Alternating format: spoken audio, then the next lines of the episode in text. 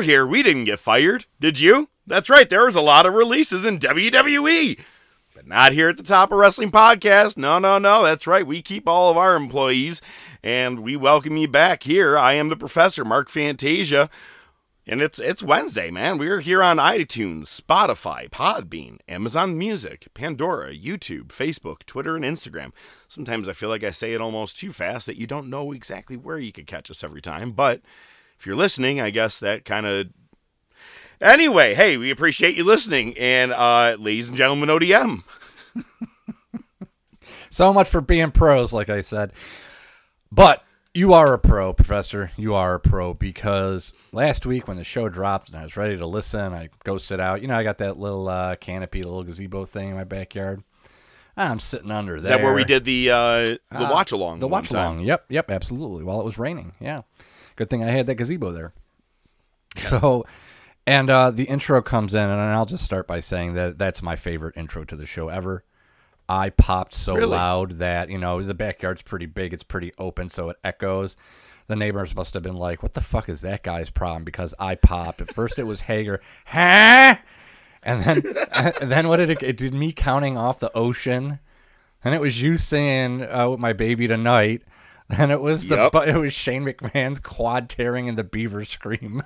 It's how many takes it took Keith Lee to get it. It's how many takes it took us, which is funny because it's so fitting because well, maybe if you find out in the hidden track, we're on take two for today already because right. this fucking phone. So hopefully we don't have to start all this over again. Uh, but yes, we appreciate you guys listening, especially if you liked last week. The uh, it was a lot of fun putting that together, and I'll publicly apologize right now to everybody. Apparently, there was a uh, a space about 30 seconds worth of silence. We took a moment of silence to think about how awesome the show was. That's that's what I'm relying it on. No, fair but enough. But I did remember I did remember at least to put in the right track and I think you know which track I'm talking about, you know. Well, I know which track you're talking about and since we're fucking at it, hit the music. Make me wanna shout. Kick your heels up and shout. Throw your hands up and shout. Throw your head back and shout. Come on now, the bills are making it happen now. Stand up now, come on and shout. Yeah, yeah, yeah, yeah. Hey,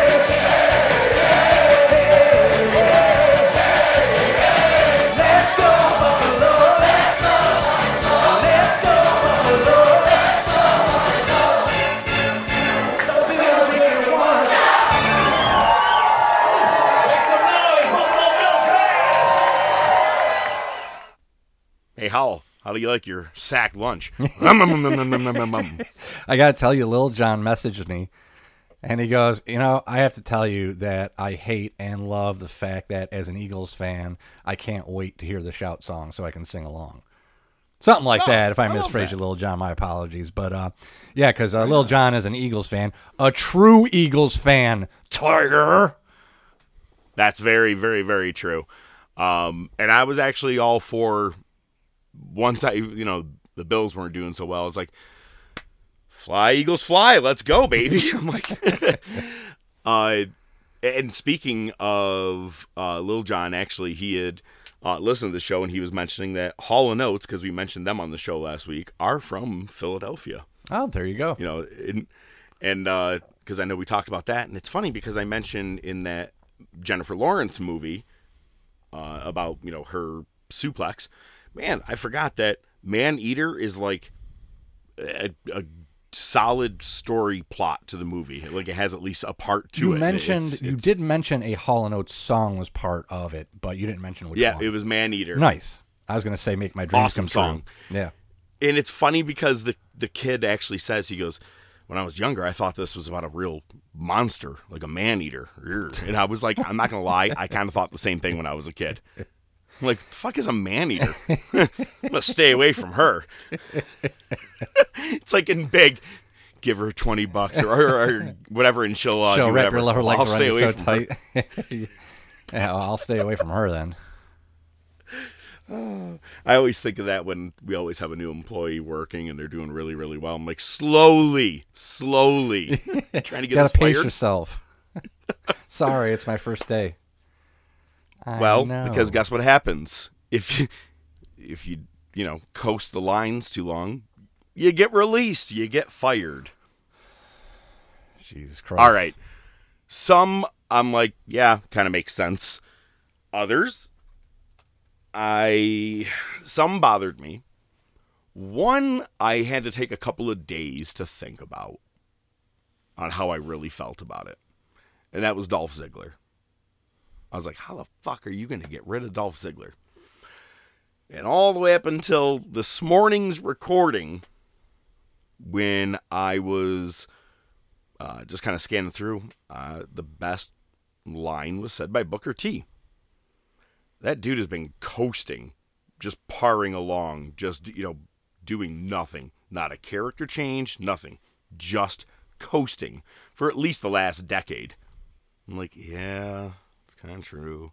Um, pretty close too. I mean, the last big thing that he did, maybe getting all the pins at the Survivor Series when Sting showed up, or his match with uh, the Miz, title versus career. Yes. Post that, I don't think much out of Dolph Ziggler. I think Miz, his feud with the Miz over the IC title was the biggest thing he's done in you know recent history. So- Like I said, that one took me a couple of days to come to terms with, um, where I was like, wow, how the fuck do you get rid of him? Uh, it, I want to go through the list with you, and then I want to figure out if you think Tony's gonna suck him up in his straw, or you know where else people may go. But the other one that really pisses me off is how the fuck do you drop the ball nearly ten times on Ali, Mustafa Ali, or Mustafa, whatever the fuck he was calling himself there at the end. Um, I mean, you had him be the leader of Retribution. Okay, fine. I've seen a failed project or two. I did watch Isaac Yankem, and I'm a fan of Kane, so I could see failed projects, but multiple over and over. And what's crazy about Ali, he was set to face Dominik Mysterio for the North American Championship in the next uh, NXT PLE. All right, man. First, give me your thoughts on Ziggler, Ali, but then we'll also talk the list. Uh, Ziggler, I mean, I'm with you. He's coasted. He's been, been non-existent. I couldn't tell you the last time I saw him on WWE TV. Now, granted, I don't watch it weekly, but that shit still don't matter. The last thing that the, he actually did, I think, I think he made an appearance in NXT for a couple weeks. Then he was ta- tagging with Bob Roode. Um, so Oh, that's right. He won the uh, the NXT Championship last year, like before WrestleMania weekend. Um, and we're like, oh, so Bron Breakker's going to come up, and he did, and he just won the championship back at NXT's pay per view right there, or whatever.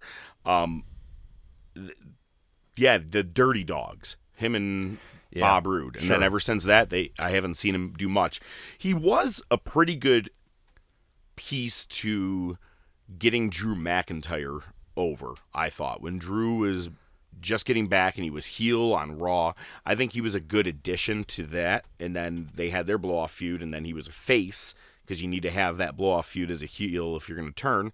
And that's when he ends up beating Brock Lesnar at a houseless show. But I don't know. I, yeah, he hasn't done shit in years. Nope. And uh, you know, I could definitely see him going to AEW just because his brother's there. I think I kind of called that like as a what if. Uh, so I wouldn't Yeah. be surprised. I'm not saying it's going to be anything of, substance. The other thing too is that Dolph Ziggler might not just give a shit anymore. He's got probably enough money. He's yeah, I know he does stand up every once in a while. Uh, so why does he need to wrestle? Now again, he might do like a short term thing maybe with AEW just to kind of help get his brother over.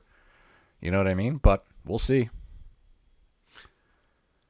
I'm calling it now. If he goes over to AEW, maybe he tags with his brother, right? But first, it'll be a quick appearance on Dynamite, something like that, and then likely delegated to like just Ring of Honor shit. Probably. They're not going to do anything with him. And that's the other thing too is that if they did that, I don't think he would want that. So because he doesn't strike me as that kind of guy, like an indie guy. You know what I mean? Uh, maybe he. I don't know. I actually have zero ideas as to what was really going to happen with him. He had a damn near 20 year career with WWE, but the last five to 10 was a coast. Yep. Um, does Ali show up in AEW? Hope not. I never really, never really got over with me in WWE, and that's not saying anything about his work or what his potential is. That they gave him shit gimmicks like they do most people in WWE, and he wasn't, he wasn't at you know at the top of the card, so we never really got to see his true potential. And uh, I really don't care to see it in a in uh, AEW because they're they're a bloated roster too. Really looking at this list, uh, the only one that I would really care to see over there is fucking Shelton Benjamin. Top dollar. Oh. Um Shelton, I would love to see, and he's one that I bet you would be Ring a Ring Honor. of Honor guy because he was a Ring of Honor tag Mm-hmm. team champion with uh, Charlie Haas. So I could see that happening. Yep. It's it's a shame. That's a guy I always thought was Yeah. like, just put the strap on him for a minute, Right, okay? a- and just me- a minute. Yeah, and you said you know you know one guy that you know they just kept dropping the ball over and over again. I thought that's who you were talking about at first.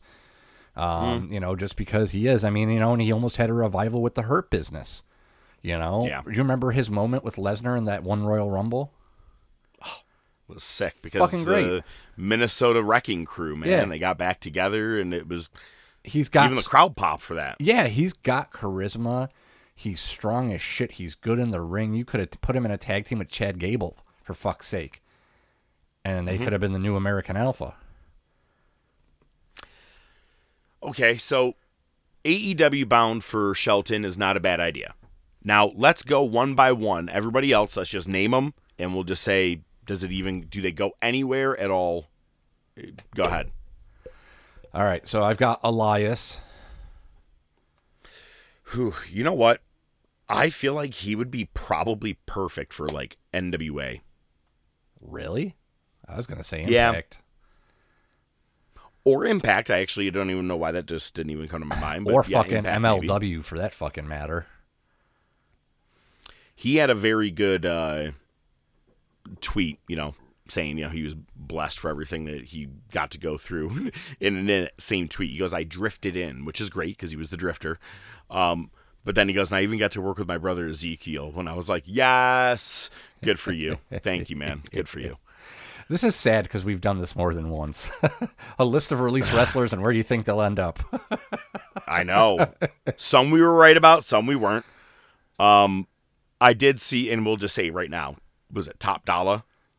It, it- he's the one that it's funny because I saw before starting today the logo for Jim Ross talking about the released wrestlers. The logo, it was a bloated seal coming out of a fucking water tank, and it was Top Dolla. Number one, funny. Number two, because that reminds me. Remember the time he tried to jump over the top rope? That's all I could think of from So- every time. so Cornette calls him Flop Dollar. That's why it said that flop dollar. so with his uh, release, I don't actually see him going anywhere. He'll probably get into maybe more the music industry because he was, you know, kind of a part of that or whatever. But I, I would, I don't see him doing any wrestling anywhere. I don't think anybody's going to pick him up. Nope. Agreed. Same with the rest of his crew. Maybe, but let's see. Well, one of them was B-Fab. Sure. Yeah. And then the other, I, whatever their names are. Yeah. Well, I don't know. Fuck them. They're not going anywhere. Nope. Fuck them. Uh, Riddick Moss, aka Madcap Moss. Impact. Impact. I could see. Yep. Because he's a good size guy. He's a good wrestler. So I could see them doing something with him, you know? Yeah. It's funny. Something. They got a guy on Impact. His name is Jake something. That's that's a name. That's fucking great. That's a WWE name. Uh, Emma. Yeah, this is like her fourth release. She I know. fired for in stealing like two ones. years. I know. Uh, then she was a part of, I think, the Her Emmalina vignettes were longer than any of her runs in. WWE. That was the best one. And then didn't someone either get fired or in trouble or something because they go because Emma lost like real bad in her first match to Asuka, but then was fired a couple days later, and someone's like, "Man, I guess that's what happens when you lose to Asuka." Can't remember what wrestler it was, and they got like in some heat for that one. I did see Saraya kind of commented and said, "Let's run it back." if you go back to it, the very first women's NXT champion was Paige, and in the finals, she beat Emma. She's like, "Come on over here and run it back." I could see Tony doing this one. I could see Emma going there. Hundred percent, hundred percent. They got to book their women's division better first, but that's fine. What women's division? Exactly. Uh, let's see, Aliyah. Don't even know her, so I I don't even think she'll show up anywhere. Yeah, agreed. Isn't that fucking Ray's daughter? Is it? I have no fucking clue. I'm probably wrong about that, but Isn't? Never mind.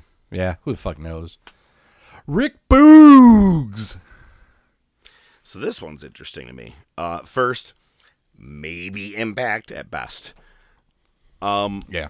I saw that he said that it was due to a political thing backstage, but he also said that if Vince had still had any control, he would still have a job.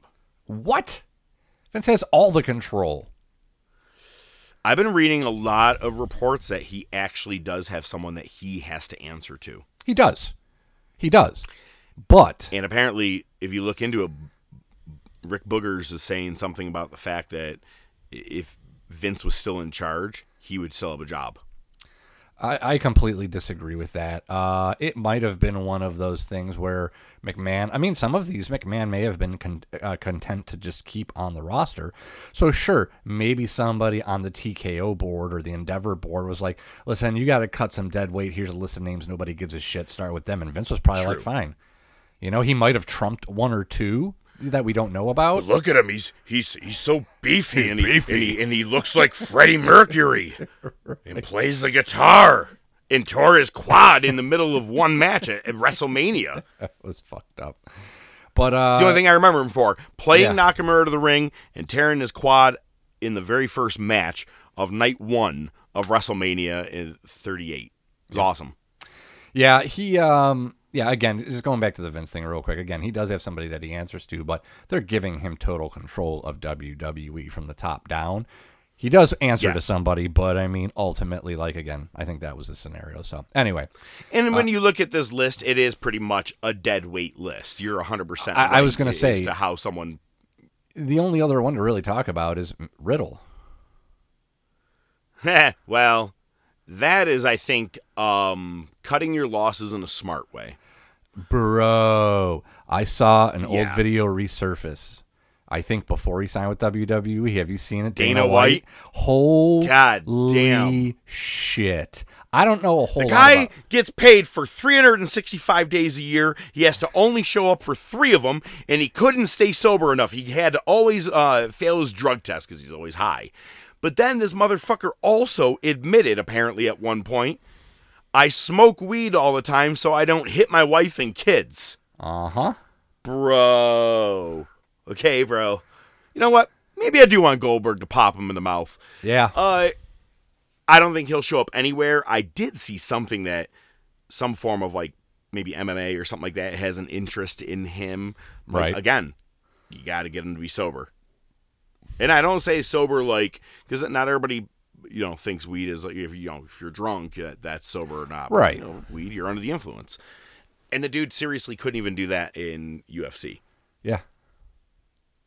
And it's yeah, funny I- because like I guess he was getting paid hundred and sixty-seven thousand dollars. something like that. Yeah. He said for one year, mm-hmm. and he goes, and I guarantee you three fights within that year. Mm-hmm. I was like, God damn, dude! I'm like, the whole. And if you haven't caught that, what what ODM and I are talking about, check it out. It, Yeah, Dana White on just rips rant. balls out of him. Yeah, he goes on It was like in 2013, I think.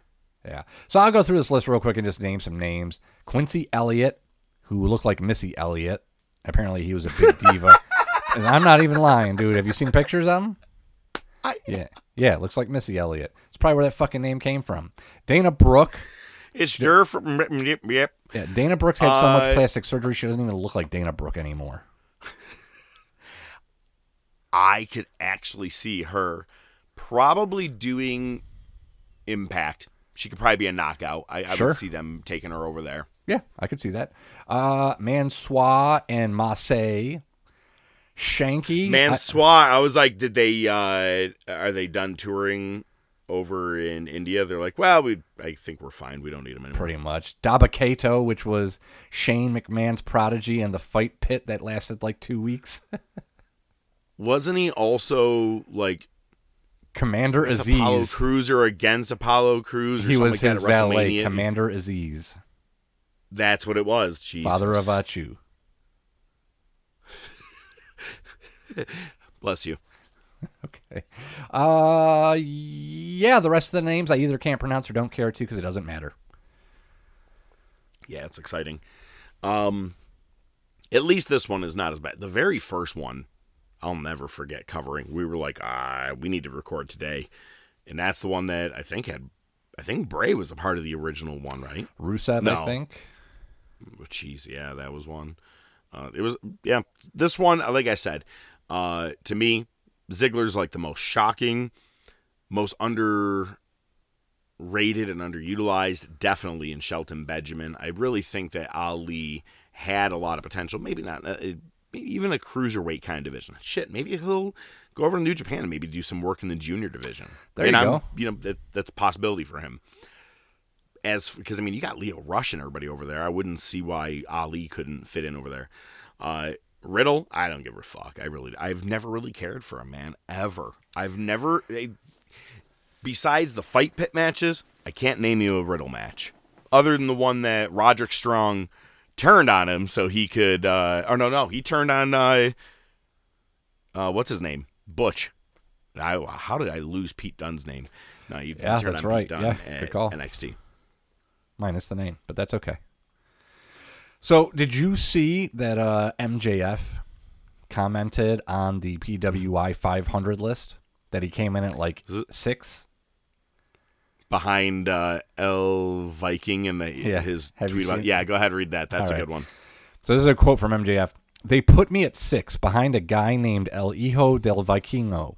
Can you name me two El Hijo del Vikingo matches? No, you can't. I could. I went on social media the day it got dropped. Everybody was saying that either me or Cody Rhodes, an old running mate of mine, should have been one or two. I believe that they put those three guys up there. Those three guys are very talented, but nobody's on the level of the devil. And while I do agree, was trying to find a way. I was going to make this, uh, bring it to the table. I had a lot of options, man, but I now is the time I'm going to bring this in. And I got to say this: he is absolutely the worst AEW champion. He's the what? He real, he is the worst AEW world champion. Even Adam Page had more matches, had uh, at least some feuds going on. All he's doing is really tagging with Cole. The whole thing is about being a tag team champion. I get the friendship thing, but there's no real matches. Yeah, I get you got the Joe one here and there, but it he's not. It, once you turned him face, he didn't need to have the title. You need to put it on someone else right now. It makes no sense. And I- I'm I'm not happy with his fucking title reign. Booker of the year, man.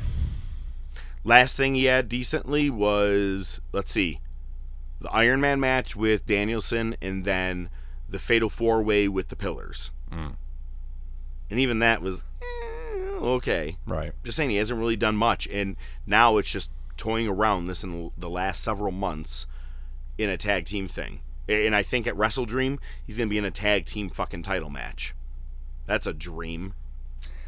Yeah, I mean, again, yeah, I mean, I try not to hold it against him because his work is flawless to me. Uh, you know, I think it is too, but then put the fucking world title on someone. Make Fair something enough. happen Yeah, because definitely. everything's boring. again, but hey that's- man, that's somebody, just- somebody's got to put me. the straw down first. Somebody's got to put the straw down first. What else you got? So uh, TKO again, that's the stock designation for Endeavor, uh, the new joint merger between UFC and WWE. Um, so there's a story uh, that, according to the TKO SEC filings, TKO has registered registered all of Vince McMahon's shares for sales. This helped Vince circumvent the lockup period that applies to other TKO, TKO shareholders, Endeavor, Silver Lake. Vince holds approximately 28.84 million TKO shares, which is valued at about $3 billion. Jesus. So, what does that mean? Could mean an exit. Um, but, you know, there is. Uh, so, Uh, the TKO SEC filing, there's a quote from that. It says McMahon's membership on our board could expose us to negative publicity and or have have other adverse financial and operational impacts on our business. His membership also may result in additional scrutiny or otherwise exacerbate the other risks described herein. Any of these outcomes could directly or indirectly have adverse financial and operational impacts on our business. End quote. So that's something interesting. Like again, I really just don't see Vince just being like, "Yeah, okay, I'm out of here, pal." But then again, I mean, he is in a position where they could do that to him. So He does have that rap album that's going to be dropping real soon. yeah, as long as he wears that fucking silk pink bandana. It's funny because I can't remember the meme 100%, but it was like, yo, this motherfucker looks like Walt Disney right now with his mustache. Holy crap! That's insane.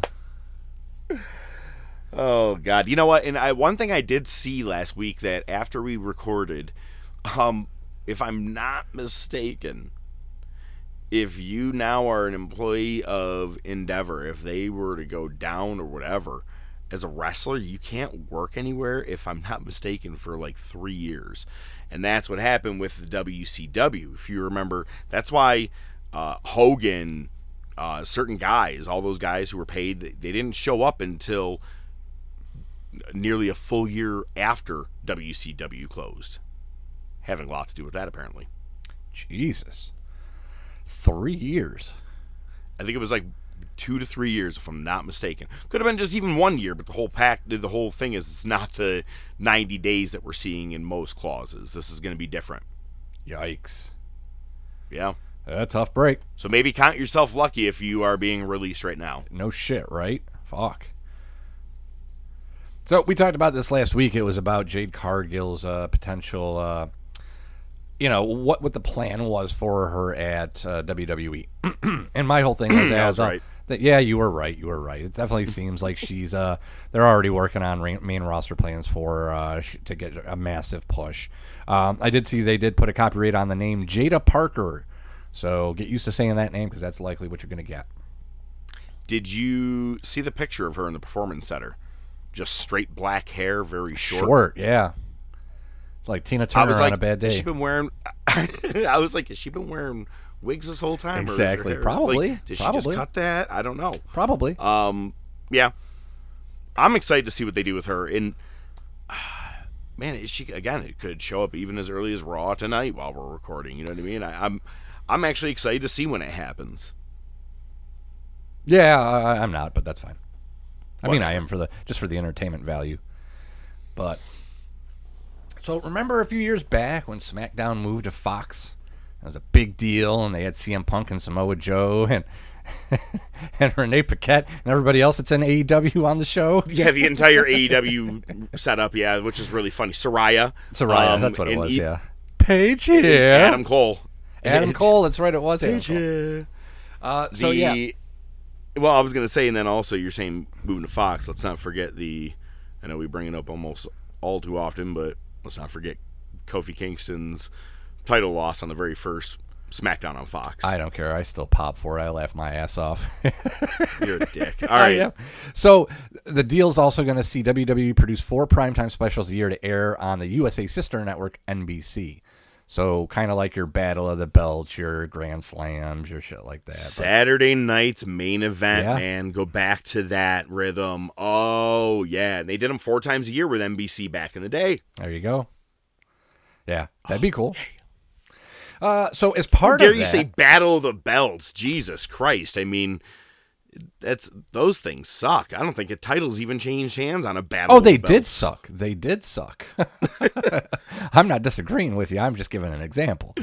Fair. So as part of that, uh, Raw and NXT might be leaving the USA Network, and Raw could potentially be leaving Monday nights.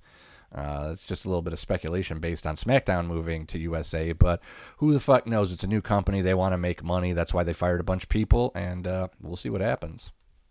I don't get it though. You would move your one show to USA just to move another show off of USA. I didn't. Or another two shows, You want to get rid of NXT? I think that should just be a at this point right back onto your network. Yeah.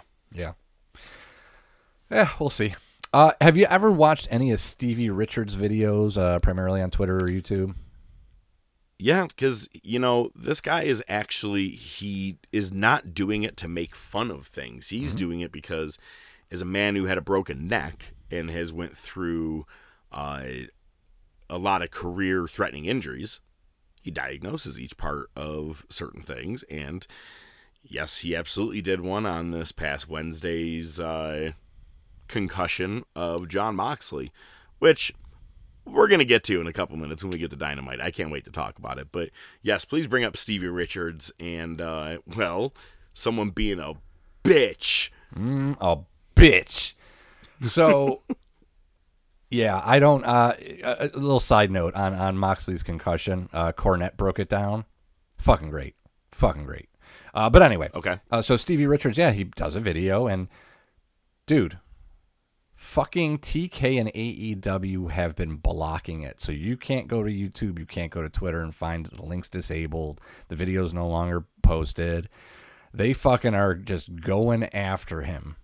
And a little side note to the AEW botches page, somebody doxed the guy that does it, like apparently like published his address and pictures of his family. And so Jesus. the dude's fucking done, but he posted a picture of an injury from early in AEW.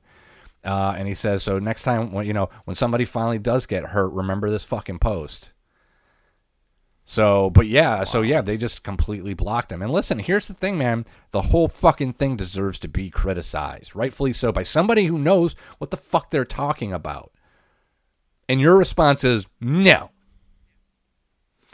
And so you're going to leave it to us, the rest of, and I'm not just talking about the podcast, I'm talking about every fan out there to criticize and break it apart. Because let me tell you what I saw firsthand. Fuck it. We're going to go to this part of Dynamite. Let's just talk about this guy's concussion. First of all, I thought it was kind of very funny because he just got done talking about how he has like a very old man arthritic body. Seventy-year-old arthritis. Yeah. yeah. and when he was knocked out, I go, "Oh my god, he's walking around like one right now too. Holy shit!" um, and it's funny how everybody's like, a lot of people. Here's the part of the criticizing. People were like, Fenix is the one that did it to him. Nope, nope. Happened long before Fenix. This everybody thought that the the ending, him landing on his head, is what gave him a concussion. I'm like, he was concussed before the bell fucking rang before the match even got started, when Fenix met him outside, pff, that's when he got concussed, really early on. And if you don't have a Stevie Richards video like that, and you have people who are just taking a guess, you got people who are blaming Fenix for the wrong reason. Does that make sense? Uh, no, yeah, it makes sense. I didn't see that part, so I'm not familiar with it. I didn't get a chance to see Stevie Richards' video because fucking it got taken down. Um, Right. my thing is, is all right. It, it, it happened. One, uh, you exposed why you need competent referees who know what the fuck they're doing. Oh my God. It's the dead guy. Yeah, it's the dead guy. Yeah, the corpse. The corpse referee, Yeah. as Cornette calls him. Uh, yeah, so you've got that. And then, I mean, the one thing I will blame Fenix about, unless there's a good reason he fucking did it, unless Moxley's a moron and told him to do it, is he hit him with another fucking pile driver right after that. Hmm. Well, okay. So let's talk about this. Moxley was concussed very early in this match and still moved on with it. You said the whole thing needs to be criticized. Uh, even Tony and them backstage. You know what I mean? Like you should have known just by I knew by watching the match. I was like, he's out of it. He's not there. And I think that match went another fucking seven or eight minutes. And Fenix should have caught it. Now, I don't know if this title was actually supposed to change hands or not. I've heard rumors that it was done on the fly. But why would you have done it on the fly for a concussion? You'll be back in a week or two. I don't know. It's a good call. So Maybe then he was. Yeah, I, yeah. I don't know, man. He was. He was pretty pissed at Knox afterwards. that is what made me laugh because he clearly didn't even move. He looked dead on the ground. One, two, and Knox points at the shoulders. And if you hear it, eh, you could hear it no problem. Moxie goes, "Fuck you." it was the first thing out of his mouth. Fuck you. And I was like, yeah, dude. I'm like, this, it was very reminiscent of the time that Pac broke his fucking ankle and Chris Jericho pushed the referee. He's like, he's fucking hurt. Are you like, why are you not paying attention to this? Knox, why were you not paying attention? I don't work for your company. I wasn't even as close to Moxley as as you are. I saw he was concussed. Yeah, man. Uh, did what is what the what is the one thing we said about this match before when we found out it was happening? Someone's gonna die. So somebody's gonna die. yeah. Well, it's oops. Maybe they are listening to our show. They're like, oh, let's kill someone tonight. It's uh it's unfortunate. It is scary. And then you have you know, there's there's a picture I saw of like people who were all like right near his trailer trying to check on him and whatnot.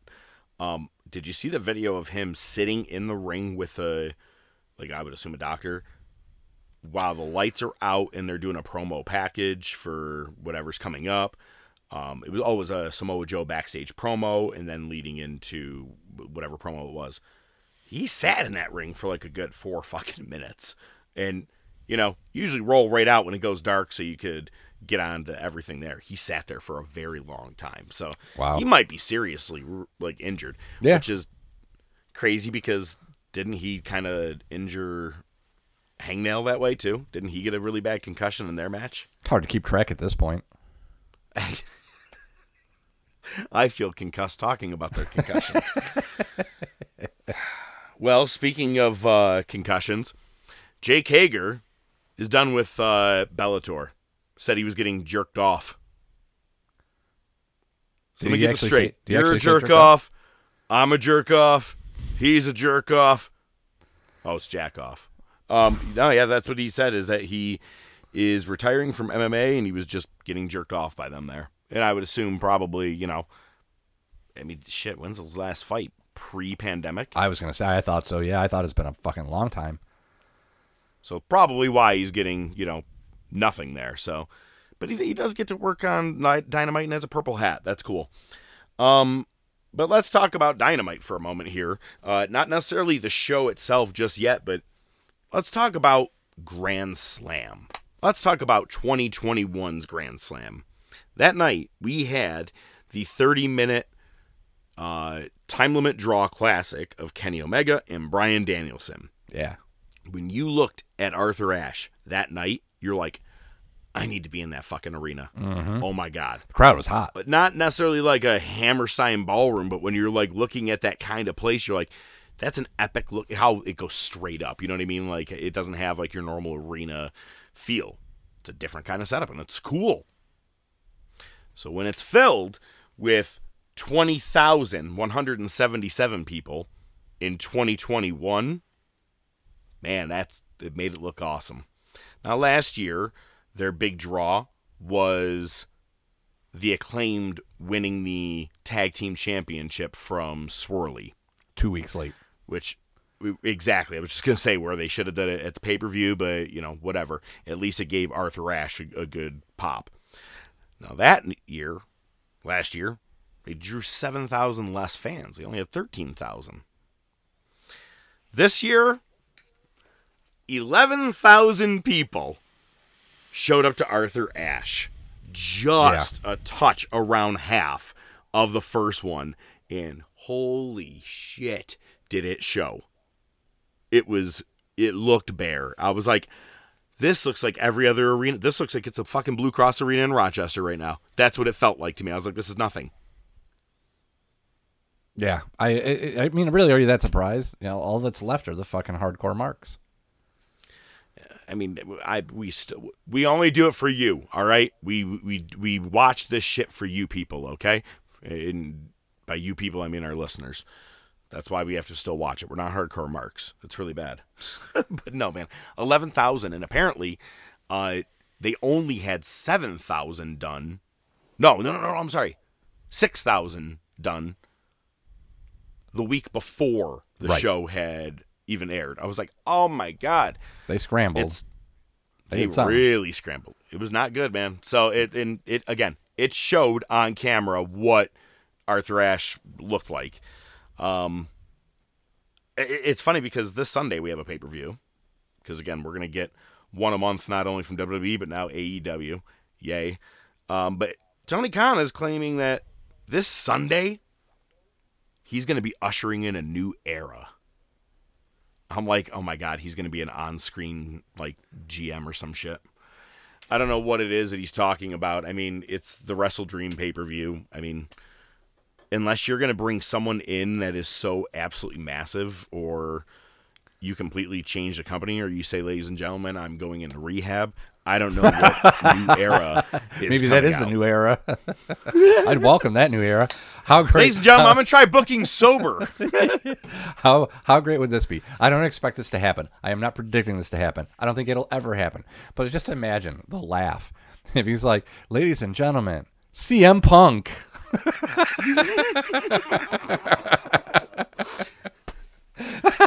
Uh,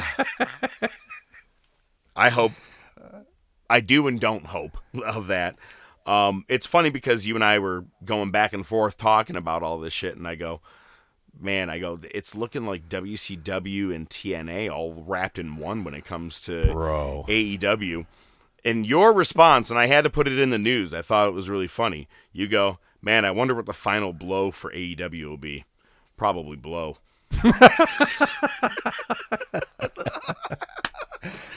I laughed really hard to myself, probably like how you did in your backyard.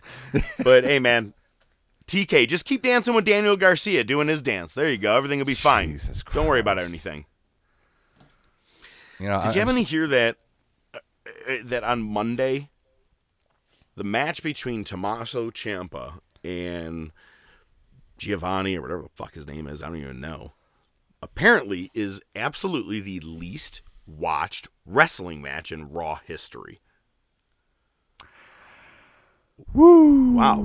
What was the NFL game? I don't even know. So that would have been. Wasn't- Oh yeah, dude, that's a good question. I think I was watching it, Everybody to I mean to be the least amount of all time.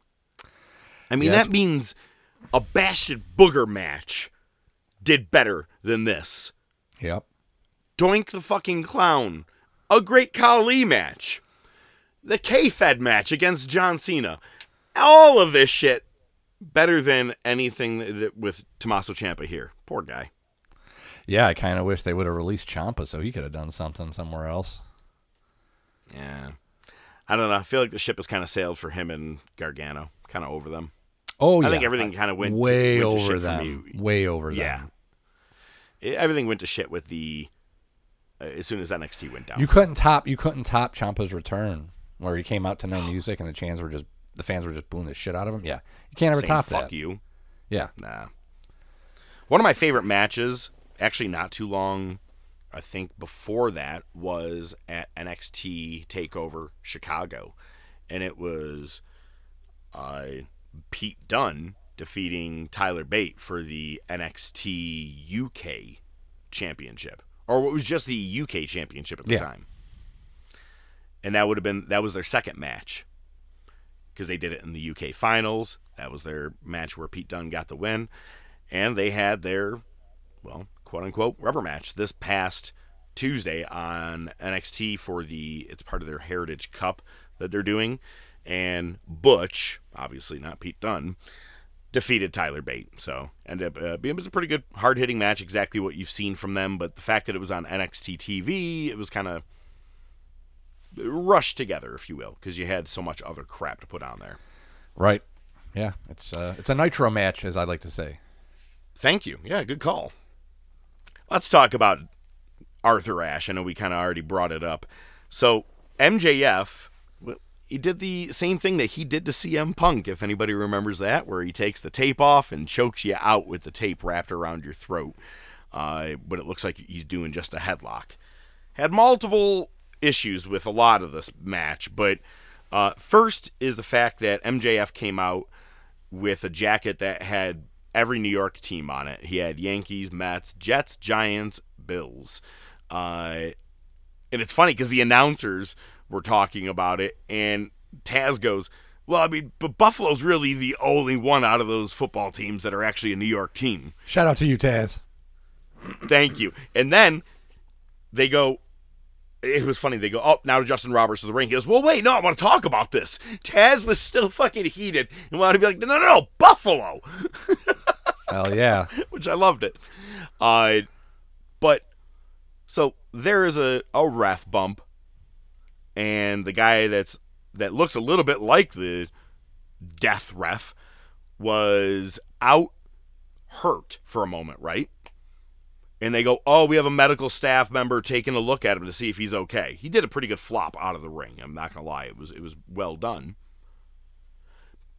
The fucking sh- the camera work, god damn it, that's something. Uh, besides people blading themselves, how you expose stupid shit. There's a I, I took a picture of it and I, I have to send it to you, but you just got to see it, man. The, the ref is down looking at his knee, and the medical staff member is looking up at the ring being like, and now, Now. now's the time you're going to go back in. Horrible. So first thing I saw, it just caught my eye. And it was so, I, I, I was already sour from that. But then, right before this, Adam Cole does the most useless jump off of a ramp since CM Punk breaks his fucking ankle and or his foot, and then this one goes and tries to do the same thing, not in a crowd, but except just down the what is looking like it was about a good eight to ten foot drop and lands on his foot wrong maybe uh, maybe five to seven whatever Yeah. either way it was enough it was uh, it was enough that this dude enough. Rolled his ankle pretty hard as soon as he landed i didn't even need to see him limp yet as soon as he landed i go he broke his fucking leg I mean, the guy's already a twig anyway, but oh god, it, in a useless spot. I don't think he even did anything for the match. I mean, maybe halfway for a second, but it would have been fine if he didn't do it, and MJF just cheated that way. And you know, another thing that did bother me, and Bully Ray and Mark Henry fucking tore it apart on Busted Open, and it makes sense. You're gonna disqualify Max for using the ring, the uh, Dynamite Diamond ring, but you let Samoa Joe set up a table directly in front of you and slam MJF through it, Mhm. like a Uranage slam, and that was fine. Yeah. We have no issue with that. Because AEW. AEW booking, beautiful. All right, what were your thoughts on all of that match? I, the only thing that I really cared about was Cole rolling his ankle. First of all, why do you got a stupid ramp like that? And if you do, why would you take the chance of just jumping off that fucking thing? You know what I mean? I mean, if you didn't want the ref to see you, yeah. Yeah, that was the only thing. find another uh, way in. Come in through the crowd. Yeah. You had a lot of open spots you could have walked through where there weren't fans. Could have come in along the side of the ramp and hopped the barricade. Problem solved. Thank you. Uh, Saraya defeated Toni Storm, which pissed me off because I really wanted Toni to win. Uh, and Toni grabs Saraya and kisses her right in the middle of the ring. And I was like, yo, stupid. You know how many people you just kissed here at the party? Xavier Woods. Woods. for sure. Mad Braddock, as he likes to call himself now. Oh my god, and a bunch of skateboarders. Who else knows? Oh man. Hell, B- It's funny 'cause Roberto I Del Rio. a- oh, there's that one too. Olay. There was, you know, I also remember that uh, it, as soon as she won the AEW title, I forgot to mention it. Someone cropped in the AEW Women's Championship in the same photo that has her with the NXT title. I was like, Oh, uh, shit. the opener, I was incorrect. You know, you called it. You said it was going to open Kingston, close MJF, uh, and, and Joe. And Eddie Kingston defeats Claudio for the Ring of Honor Championship. Good pop. Uh, it, it was every match that I thought it would be between the two. And if you didn't know this, man, go to AEW's YouTube channel. I will give them a little credit on this. There is an hour and a half video that they put together, and it's their old matches in like Ring of Honor and shit, and their heated rivalry. And, and even back then, I fucking hate you. You're a scumbag. I love him. I love Kingston. Good for him. Uh, he's now your double champ, and he's going to be defending his championship this Sunday already. But I did see he pulled out of some indie shows. I'm not sure if you caught that. Um, I he did not said see that, that, now no. that he is a double champ for AEW as well as for New Japan, he had to pull out of some indie events because of his lower back issues. Mm. he's like, I can't take on extra, you know, pain and stuff like that at this time. He goes, but I'll make it up. I saw one of the promoters had posted about it. So, but not to be a dick. I mean, you got 50 people coming to your show, or you got, you know, Yeah. him on TV, you know, not 50, not to mock the place, but you know what I'm saying. Yeah, But probably at The same point, right now he's a he's a Ring of Honor champion.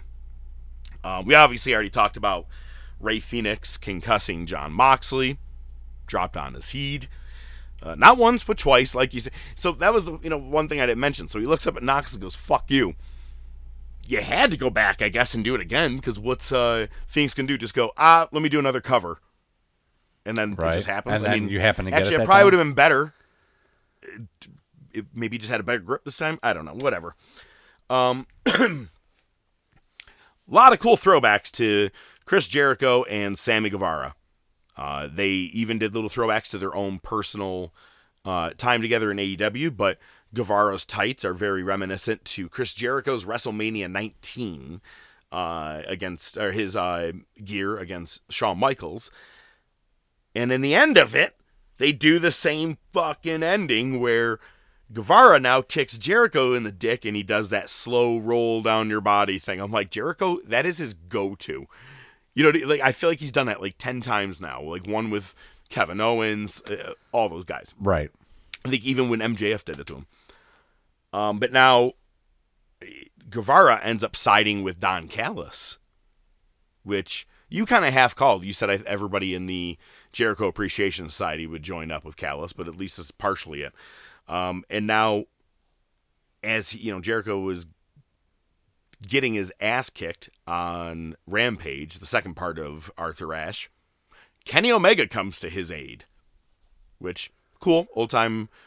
I, I actually called this for Forbidden Door or not Forbidden Door. What was it? Uh, All In.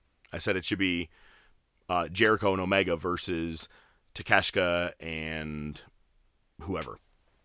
So, a couple other fun things that happened on Rampage. You said they wanted they're gonna have to get some trios championships, but you didn't specify which company. The Young Bucks and Hangnail are now your Ring of Honor six man tag team champions. Jesus Christ. You know what's funny? Get your shit in order. You have you own both companies. One's a six man, one's a trios.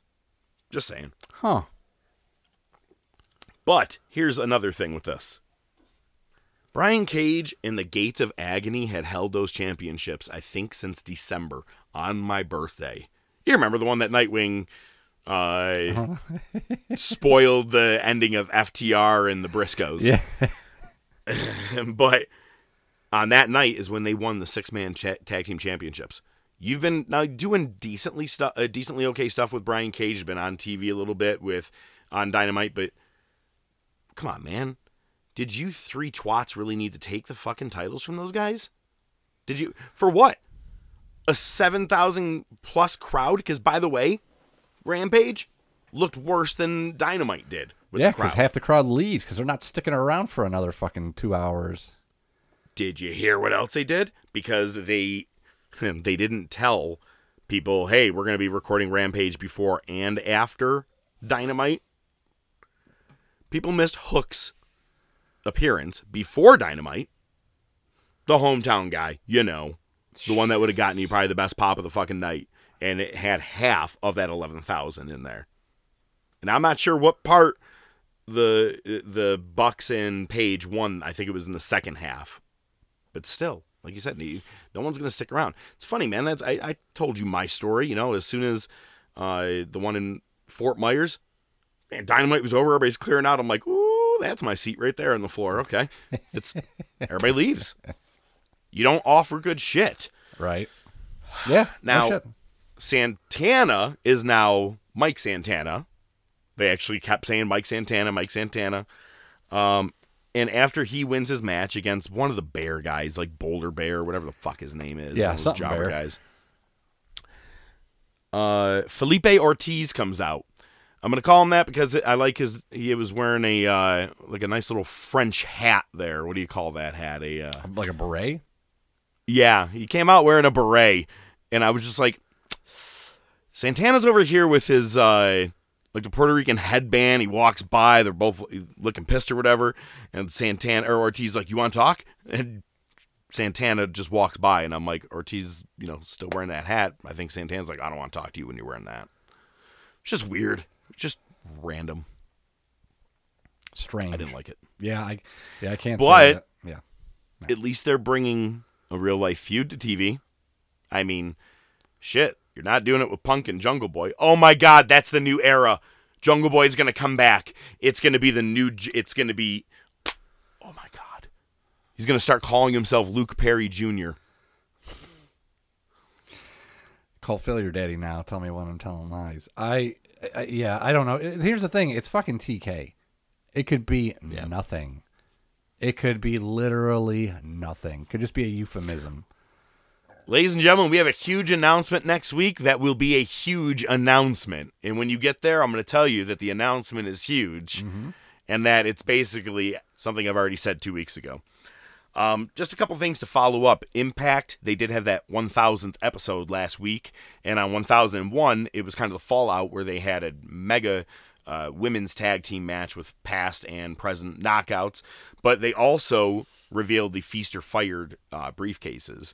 And Moose is now in line for a world title shot, which I think he's been a world title contender before, or held the championship. So I was like, Uh, eh. He's been in the world title picture since like pre-pandemic.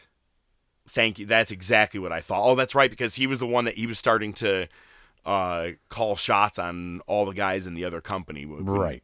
Uh, in a, in a pandemic crowd where it was just dead. He was just. I'm like, well, yeah, you had 50 tries to get that one right.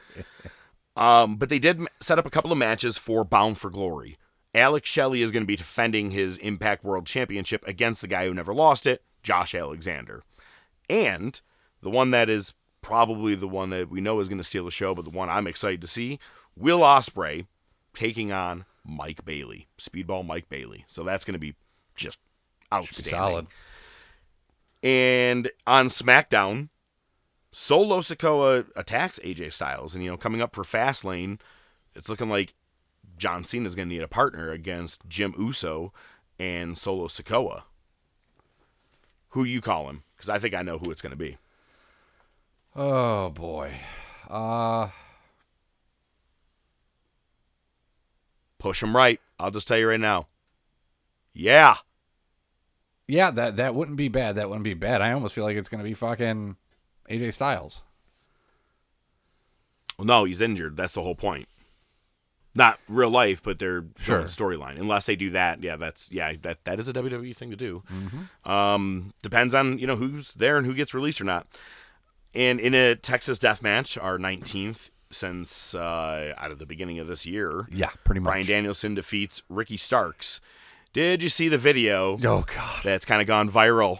So Ricky Starks sets up Bryan Danielson's leg right up against the post and goes to hit it with a chair and just completely misses. I mean, Whiffs. doesn't even connect with his leg Whiffs. at all. Can I can I make a quick comparison real quick, real quick? We're gonna talk about it later in the wars. There's a spot where you put somebody's leg on top of one of the steel steps. You take the other one, you bring it down, and you tilt it slightly so like the left corner of the stair hits, but it still looks like you're making contact. That way you get the noise, the vibration, you know, and and it, and it works. It kind of works that way with a post, unless you fucking completely. The bottom of the chair was above Danielson's leg. Correct. Which was fucking hysterical already. But then someone yells out, that was fake. and Ricky Starks, pretty quick, goes, so are your wife's orgasms. Good for you, Ricky. You just you got a lot of respect out of me from that one. That was a really quick one. You know, like it's sometimes when people do interact just quick enough w- with the crowd. Like one of my favorite ones is someone go back to Toronto. I'm from Winnipeg, you idiot. That's it's a very you know popular one. This one, very big fan of. Very good one. Very good one. Hey, just a just a quick fantasy booking uh, inter promotional match. L.A. Knight versus Ricky Starks. Jesus, dude. I mean, you know what I'm thinking though? I bet you AEW or not AEW. I'm sorry, WWE picks up Starks at some point. They're gonna see I that. doubt I, mean, and I don't give a fuck what Kevin Nash says, "Oh, people are a ripoff of this person, that person." And he cannot stop hating He's- on LA Knight. This dude has got Yeah. a hard on for hating this guy. Definitely. That being said, fucking Starks is a goddamn complete knockoff of The Rock. If you really want to get down to it, I but think he's a bigger point, we knockoff, like yeah. it. Hundred percent. But- Hundred percent. But I think WWE picks him up at some point. I wouldn't doubt it. You know, he's Taker's boy. Oh, that's right. Yep. He's Taker's And he, boy. no, I mean, he did show up at uh, WrestleMania this Mm-hmm. year for Cody, right? Cody, yeah. So I, I think you're right, man. I think you're gonna nail that one. Not long. So are your mom's orgasms. Good for you. Let's talk about this Sunday. It is a WrestleDream. It is the, uh, I think it's the anniversary of Antonio Inoki's death, and that's why he chose to do it on October 1st, because Yeah. TK's got to capitalize on any little thing he can. Motherfucker never even met him. I know, right? He came in the shop. I'm telling you, it was him. Anyway, so you got the dream match that we were supposed to get last year, but we're finally getting now. Zack Sabre Jr. against Bryan Danielson. Hopefully, Danielson's healthy enough and can do this match. I mean, he did take that really, really hard chair shot. Um, the match that we've all been waiting for: Swerve Strickland versus Hangnail. I hope Swerve just murders the shit out of him and wins the match. Agreed. That's the best case scenario. The trilogy will come to an end between FTR and Aussie Open. Their first couple, I think, was one at Rev Pro. The other one was in New Japan. This is their third and maybe final one.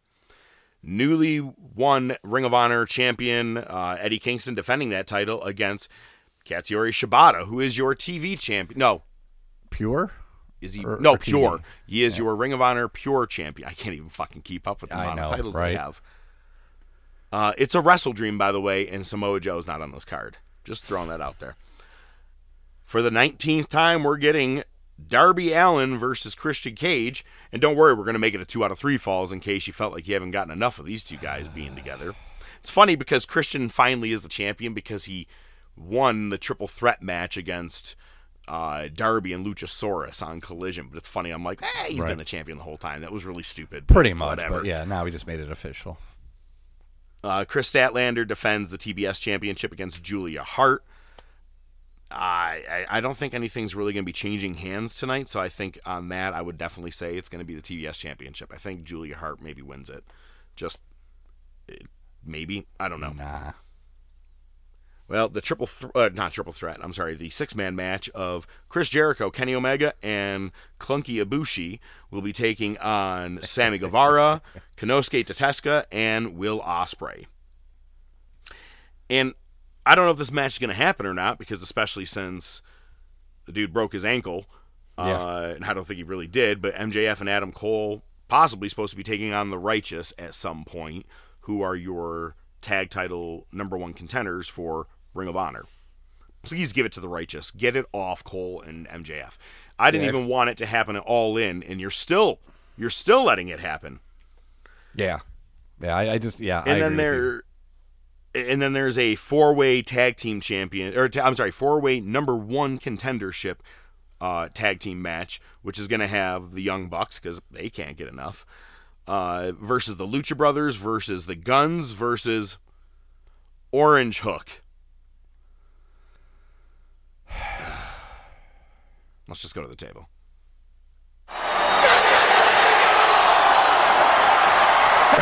Just bring it, bitch! If you couldn't tell by my excitement, I do not think I'll be watching Wrestle Dream. I think we can pass on this one. Yeah. So I do have something I want to bring up that I thought was really really cool. Uh, I'm not sure if you've actually heard or seen the uh, the story about the band Seven Wonders from Rochester. They got in that really bad car accident, Yeah. um, heading to Syracuse, and left one girl pretty goddamn paralyzed. Uh, one of them is uh, a, a guy that I know. His name is Matt Stevens. Uh, he was pinned under the the car. Was actually able to free himself out. Wore a neck brace to gigs for like the last month. Um, but this happened about nine weeks ago, and her name is Katie Eberts, and she um, was like I think paralyzed, like chest down. She was able to move her arms at some point. But Sternum down, I think, is grow. what they said. Yeah. Yep. And this past Friday, finally actually moved her legs. So all extremities are, are working, which is great. And then this past Saturday, they had at the convention center the concert for Katie, which, you know, big benefit, which was awesome. She got on stage and actually played some uh, piano, which was really, really cool to see. And fucking Mick Foley puts out a video tweet about the whole thing. I he says, I yeah. am going to be coming to Rochester in uh, November. Yeah, goes, there's a "But show actually Rochester go- native. might be going to that. Nice. And he said, uh, "There's a Rochester native that really needs all your love and support, and today is the day." Uh, did a whole video about it, and I was like, "Yo, guy's classy. I like him. I, I like Mick Mick Foley's great. You know what I mean? I'm like, Yeah. it, yeah, just like he just of all like the the guys. I mean, that are from the Attitude Era. He was one of the biggest names, and he's like the most humble, chillest dude, is from what you can see. You know what I mean? And the guy spent an entire year wearing Christmas pajamas because he just wanted to. You know, it just good for him. But the Yeah. video was really, really cool. Um, Gloria Estefan, I guess her people donated to it. It, it was uh, yeah, it was shit. Yeah, she's got experience thing made Precious. ways. That's right. Yeah. uh in Syracuse, Yeah. Oh, was that in Syracuse? which was yeah, and not too far from this fucking uh, crash. huh?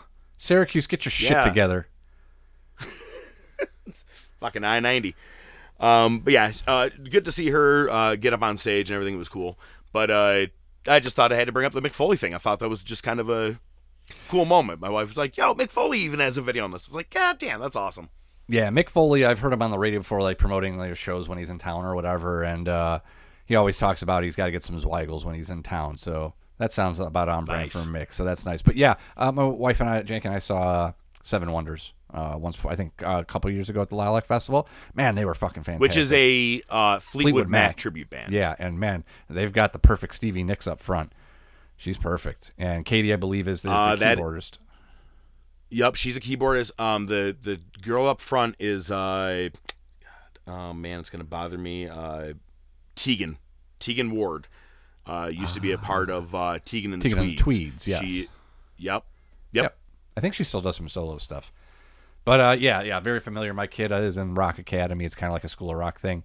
Uh, a lot Yep. of them are all showing support. We're wearing T-shirts during their last show. So, yeah, uh, definitely good news to see her up and moving. It's cool that she got to play. Yeah. What do you got today, my man? Well, I didn't see it on the show, but I saw it on the X. I guess we're not supposed to say Twitter anymore. We say X. Saw it on the X. Are you serious? I didn't know that. Yeah, you didn't like. It was like a month ago, two months ago. Like because Elon bought Twitter, he changed it to X. Do I look like I use Twitter? No, definitely not. How do you think I, shit gets up yo, there? my phone barely functions for us to have this goddamn call. so no, I did not see. Or I didn't. I did not know this was on the X or whatever. But yes, okay. What did you see? So I know you, you might call me hypocritical because I wasn't like super crazy about uh, MJF doing the Steiner math thing because it was just kind of just like, all right, you're just saying the same thing. Yeah, the original is about Joe. That's really about all that matters. Um, but I saw side by side. Remember the old Bret Hart commercial? Like a Bret. so MJF does. I wanted to be that kid. Whatever. I know. MJF uh, did a parody, and uh, they line them up, and it's it's pretty shot for shot. They did a good job. But you remember Bret walks back and he gives him the glasses and he whispers something to him. And he walks away. So MJF does the same thing. But the kid looks up at his dad and he goes, "Dad, am I adopted?" It was the best turn.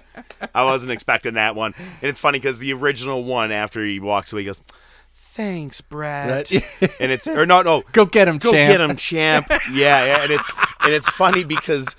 Yeah, he gives him the glasses. This one gives him the fucking scarf. It was awesome. I, I It was- as it was soon as I'm saying the very moment when he goes, Max, I immediately just busted out laughing. I go, okay, he's probably gonna retain now because of this thing alone. All right, this is cool. there was another tweet I saw from MJF. It was a picture of like a fan, and he said, "You know, I met this really cool fan who was disabled today at a fan fest, and I never thought I'd give away an article for free."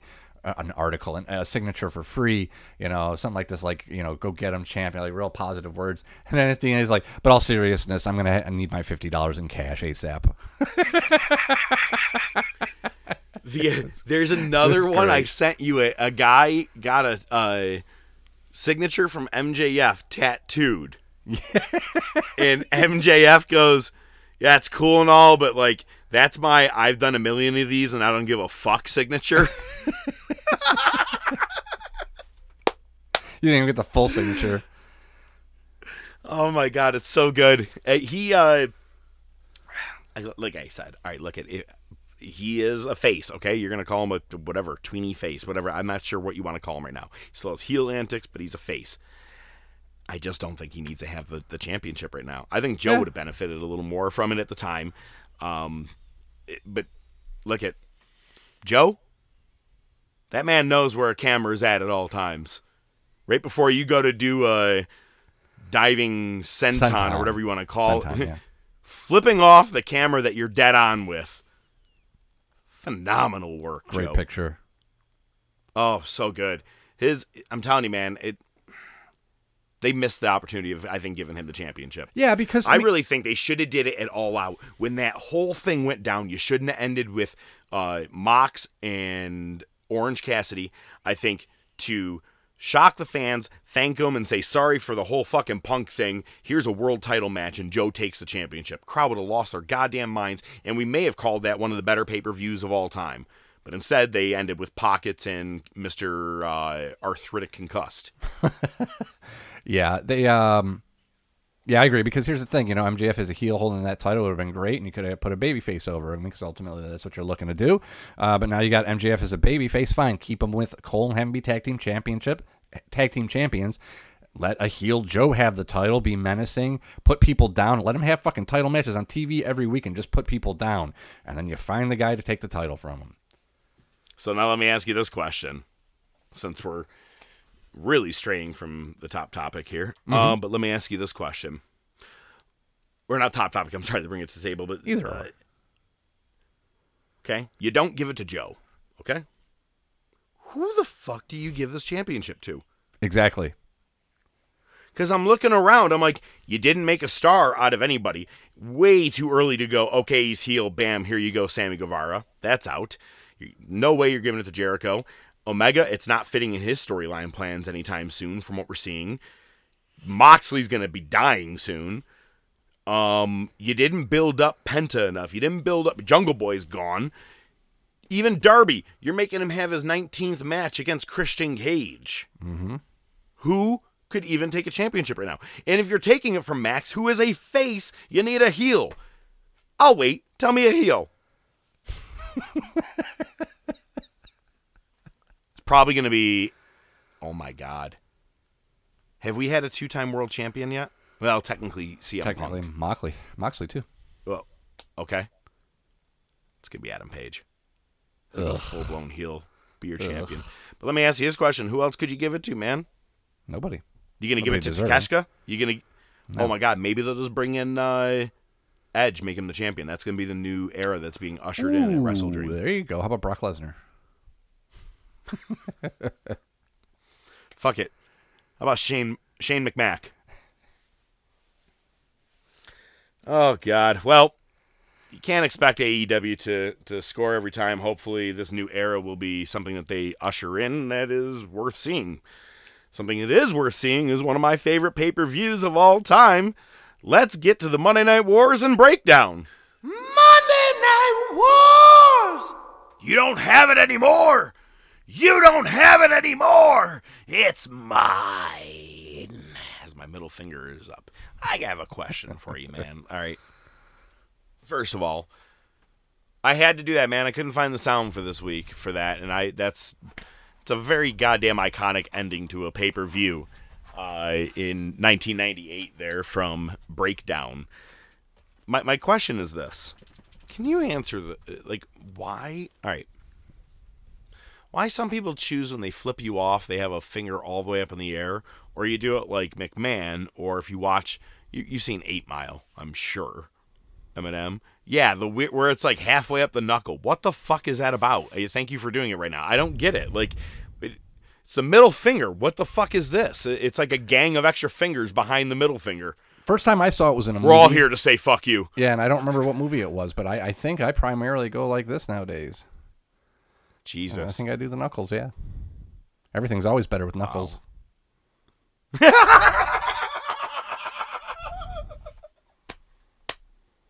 possible name of the title of the show. Let's go on. It is Breakdown 1998. And now look at last week I'm going to stand corrected on something. I actually said that they announced this match for uh, a triple threat for this pay-per-view, but they didn't because the triple threat was happening on Raw between uh, The Rock, Ken Shamrock, and Mankind, and then Taker and Kane just put it all to hell. They didn't announce shit, and that was on me. I got a little bit uh, premature excitement because it, I knew where it was going to lead to for this pay per view. Let me ask you: Is this your first time watching Breakdown 1998? I've seen uh, parts recaps the match of the two main matches, but the whole pay per view, Okay. no, I don't. I've never seen the whole pay per view. I'm a pretty big fan of it. I think it opens pretty strong. I think there are some great solid matches, a couple of hidden gems, and uh, obviously an iconic main event because you know it's something we hadn't seen before.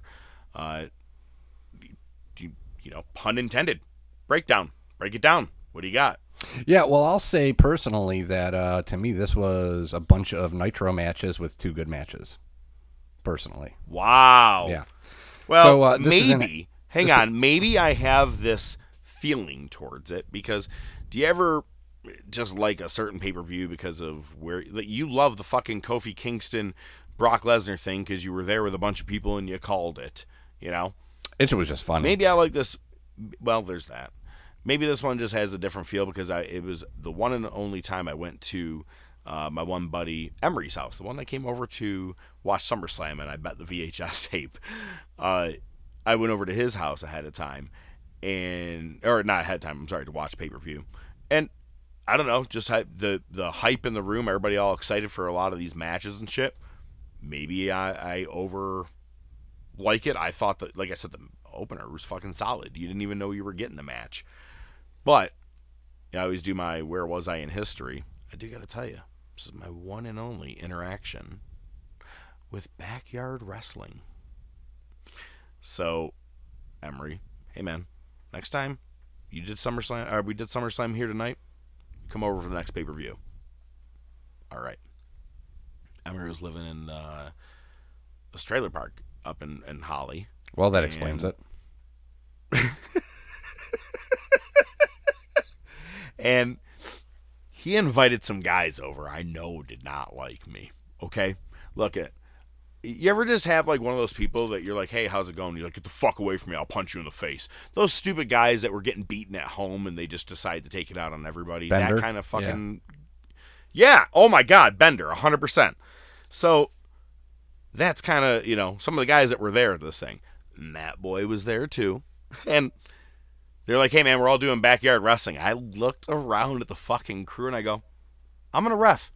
I think I'm gonna ref tonight, guys. and I'm like, Good answer. There may be a ref bump. yeah.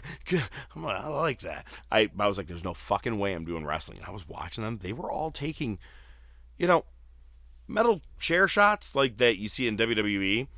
At least some of those chairs are a touched, touch maybe thinner or gimmicked or however you want to fucking call it. Sometimes, no, these guys were taking like ones from the fucking school that you get or like that you get for like graduation parties, those real hard ones that you sit on.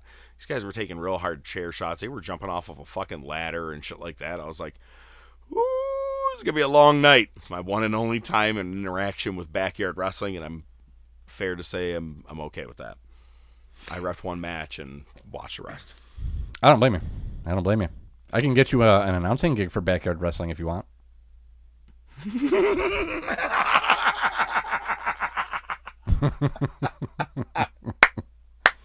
Just throwing it out there. No thanks. I had one out there. experience working with Tiger Queen. I don't need another one. There you go. I don't need another thing to show him up on. Well, breakdowns. Uh, All right. Hamilton, Yeah, break it down. Ontario, Canada. It opens up with a. It's a video package comparing Vince's master plan to Nazis and football. Not an exaggeration. Nope. So the first match is Edge versus Owen. Now I popped when I saw this come up. I was like, "Wow, this has a lot of potential." It's two Canadians in Canada. Uh, commentary commentary mentions that uh, Vince added another stipulation to the main event match that if anybody interferes in the Austin match, the match is going to be stopped and Austin will be stripped of the title. And uh, towards the end of the match, a mysterious figure happens to just walk up to the ring, and it's fucking Christian. Yeah, buddy. This to, uh, so Edge gets distracted, rolled up. Owen wins. Uh, Edge chases Christian through the crowd. Um, I pop more for Christian debuting than I did anything else. This match was not as exciting as I thought. I thought it was a bit slow. It's not that they didn't work well together. It's just it, it, the the billing to me was more exciting than the actual match. I thought that it was a pretty decent technical match between two Canadians. Crowd was into it. Crowd was definitely Try into it. turning the volume up next time. Yeah, no, the crowd was definitely into it. I just wasn't. That's all. it happens. Uh, next, you get too much versus Al Snow and Scorpio. See what I mean? like already match number two, fan fucking tastic. yeah, we'll we'll go with that. Um, they show uh, the, the Tron when too uh, too much comes out, and the first shot of their video package. You know how they'll put like a video package on the Tron while the music's playing. The first shot is a Fink.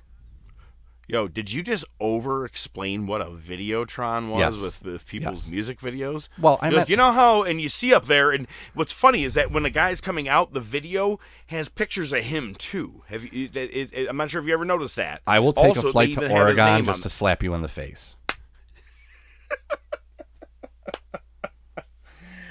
So the first picture is the Fink, though. It's Fink, yeah. I, unless it was a glitch in I the didn't Matrix. catch that. I Yeah. will have to go back don't and look at that. Uh, Maybe everybody part gets of the, the group all along. Yeah, uh, everybody gets heed, including Scorpio, on accident. The ref, I, the ref has no idea who the legal man is. He counts Snow getting pinned. Scorpio breaks it up. He goes for a pin, which gets counted, and then Snow gets the pinfall right after that. Huh? Yeah, exactly. Next Like, year, I didn't say every match on this thing was fucking stellar. Oh, yeah, and I didn't fine. say this was an all-time five uh, pay-per-view. I'm just saying it was a pretty decent pay-per-view. Yeah, whatever. that's fine. Yeah, stop getting all offensive about it. It sucks. One Next, you get Cole backstage with Kane and Taker, uh, and Cole asks who's gonna get the pin and become the champ, and Taker just says it ain't your business. This is exactly how he said it. Too. Pretty much, yeah, pretty much. Next, you get Marc Mero versus Droz, which is a Raw match. I thought I was watching WCW for a second. Merrow wins with the assist from Jacqueline. Okay. Next, you get Vader versus. Br- Vader versus Bradshaw in a false count anywhere match. Bradshaw Bradshaw has lost the mustache. that, oh my god! It was just like when Tom Tucker, Tom Tucker. lost his mustache. oh, it's uh, I missed you, baby. It's been so cold. cold without you. Uh, yeah. Uh, uh, Bradshaw cuts a promo on Vader uh, backstage with Cole prior to him coming out, and Bradshaw says, "You know, somebody ought to tell Vader it's survival of the fittest, not of the fattest." Well, I mean, he did call himself a fat piece of shit. I mean, I guess everybody else is allowed to. Yeah, Oh well, wait, he's Bradshaw- poking fun at it too. Oh, I got a joke or two. We're good. Well, Bradshaw beats the big fat piece of shit. Yep. Next, you get Kevin Kelly and Tom Pritchard backstage with Jason Sensation. It was a very odd camera angle. It wasn't like they were shooting like I was expecting a run in or something. Because instead of it Yeah. just being on the background, it was like a back scenes a back you know, behind the scenes shot of it where you could see beyond the fucking backdrop and everything. I didn't get it, but whatever. Uh, but he does great impressions of The Rock, Road Dog, Jeff Jarrett, and Undertaker. Eh, pandering to the crowd. Absolutely. Next, you get D'Lo versus Gangrel. Did Tony Khan book this show? Because it feels like a lot of fucking random ass matches. Mark Henry shows up. He says he told everybody on Heat One out early- of five. Yeah, right. Uh, told everybody on Heat earlier before this pay per view that Chyna is his girl. D'Lo distracts the ref. Henry bear hugs and runs Gangrel into the post, hits the lowdown for the win. Uh, Gangrel spits blood in Henry's face and beats uh, D'Lo down. Sounds like a Tuesday night for me. There you go. So next is one of the aforementioned matches that really stole the show because there wasn't much to steal. It's Mankind versus Shamrock versus The Rock in a triple threat cage match for the being the number one contender for the world title. Uh, Fink announces the rules. They throw them up on the screen. I don't know why. It's pretty much straightforward. Winner named after a pinfall submission or when a superstar escapes the cage and both feet touch the ground. Uh, Mankind does the thing that we've called out before in triple threat matches where he kind of just sits there and lets The Rock and Shamrock go at it. And Mankind just sits there. Again, I don't know why they don't do that more often. I agree. Uh, we actually start getting some Rocky chants. Uh, Shamrock gets an ab- abdominal stretch on Mankind, and then Rock puts it on Shamrock. So you got the three way, and then Rock Rock gets hip tossed off, and then Shamrock the same. Uh, Rock and Mankind start teaming up. Rock eventually turns on him. King called it a short term loan. Um, it's cool that they're teasing. They're kind of teasing the eventuality there between the two of them. Um, Rock hits a double people's elbow. This this match was just good. Um, the the best part of this was it, gets really it goes really fast towards the end. Shamrock almost escapes, but he grabs a chair. But Foley's able to get it, knocks it out of his hand. It's a DDT on him. He hits heat shots on Shamrock and the Rock. He gets to the top of the cage. He starts to bring one leg over the top as he's about to escape, and Rock just rolls over and pins Shamrock for a massive pop. I love that ending. This match was fucking fun as hell. I really don't know what else to say. I love the match, absolutely. Um, and one thing I'm, you really didn't uh, mention, and it's okay. Mankind's getting decent pop. Rock over his shit. Shamrock is being heavily booed as Oh, if yeah. he was a heel. It was nobody liked him in that fucking place, and I was like, well, he kept his composure because he kind of walked around the cage, looking around at the crowd. I'm like, he's gonna snap. Which he does afterwards. Uh, after Mankind and Rock leave, he grabs a chair and he teases hitting commentary and some people in the crowd, and he heads to the back. It's also Toronto. Well, not So Toronto. a pretty normal night for Shamrock. Yeah, right. I don't know you.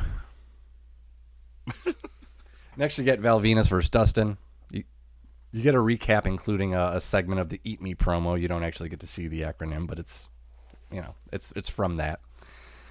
But you Venus definitely see that dirty bitch go back under the covers. Well, you fucking ruined it. So Val Venis comes.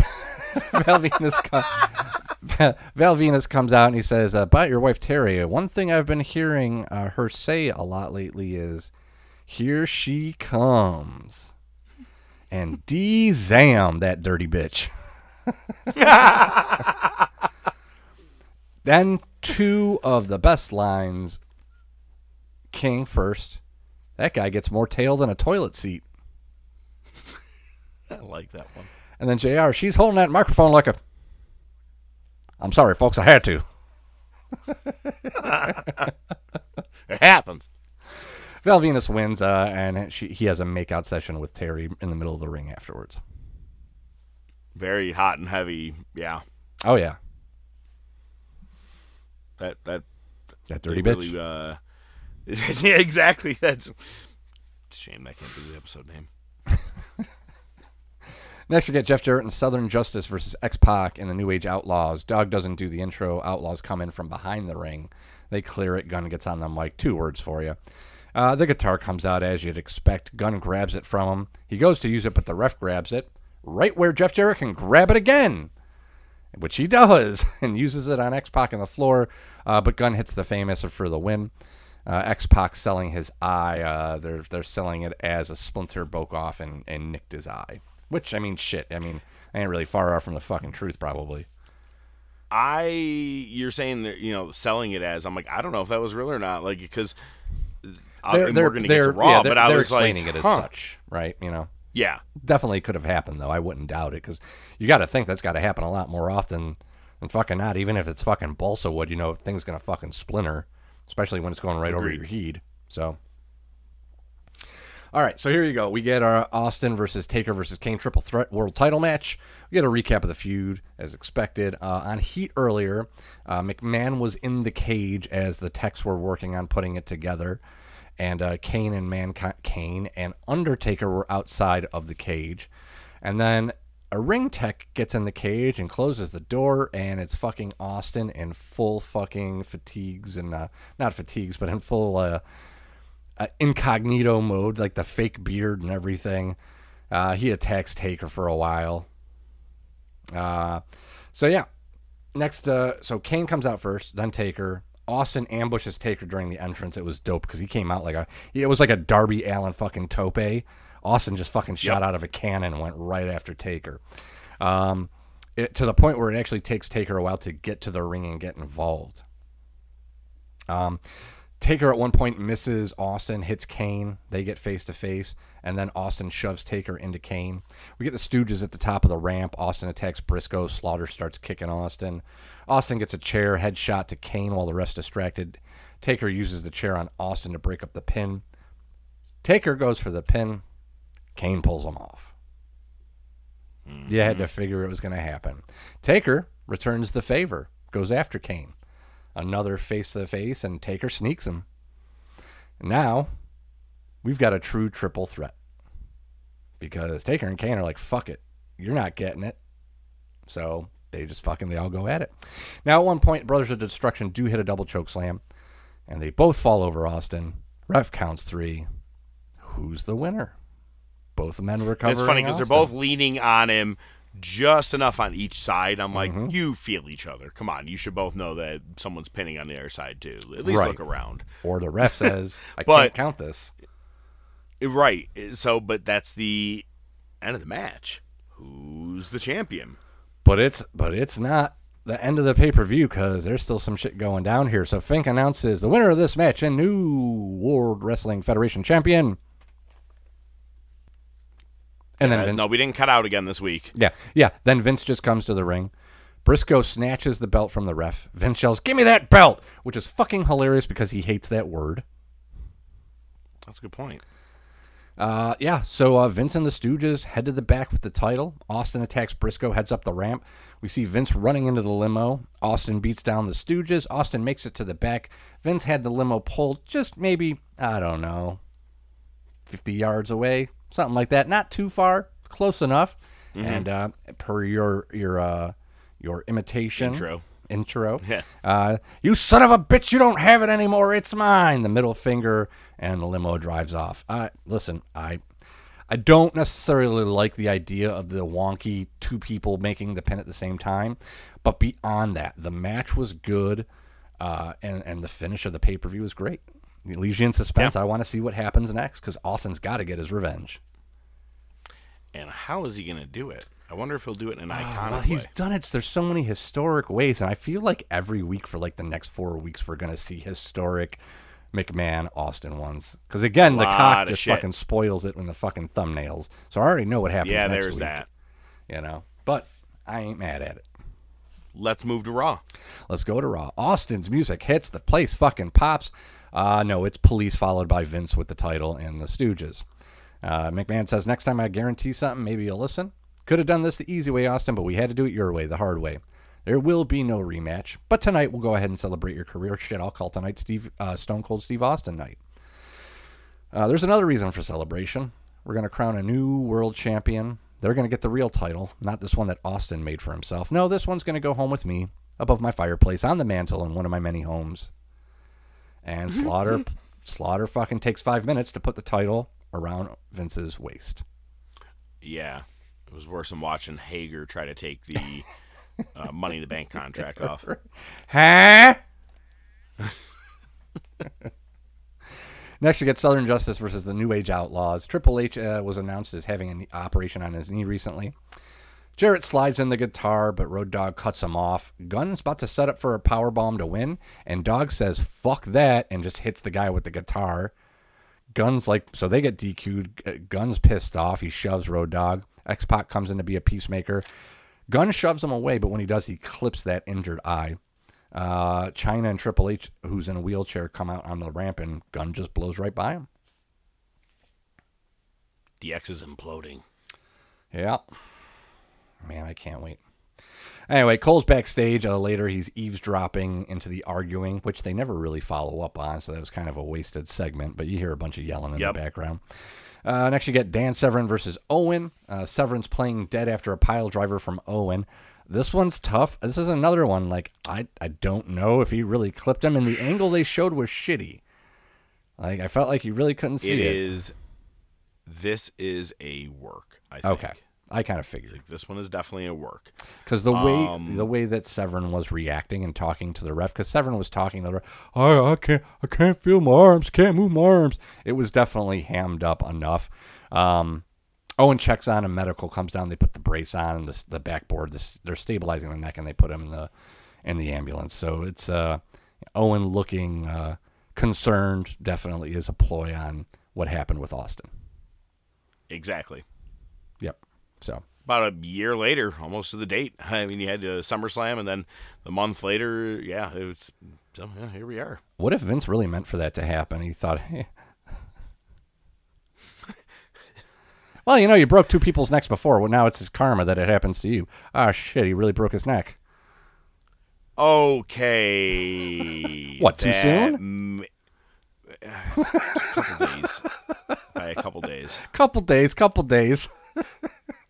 Jesus. Next, we got deep. Vader versus Al Snow with Slaughter. I'm sorry, strike that, reverse that. Al Snow versus Vader with Slaughter. Basically, Slaughter just trying to get revenge on Al Snow. Snow wins. Gunn is seen leaving the arena. He's still in his gear. So he obviously rushed the fuck out of there.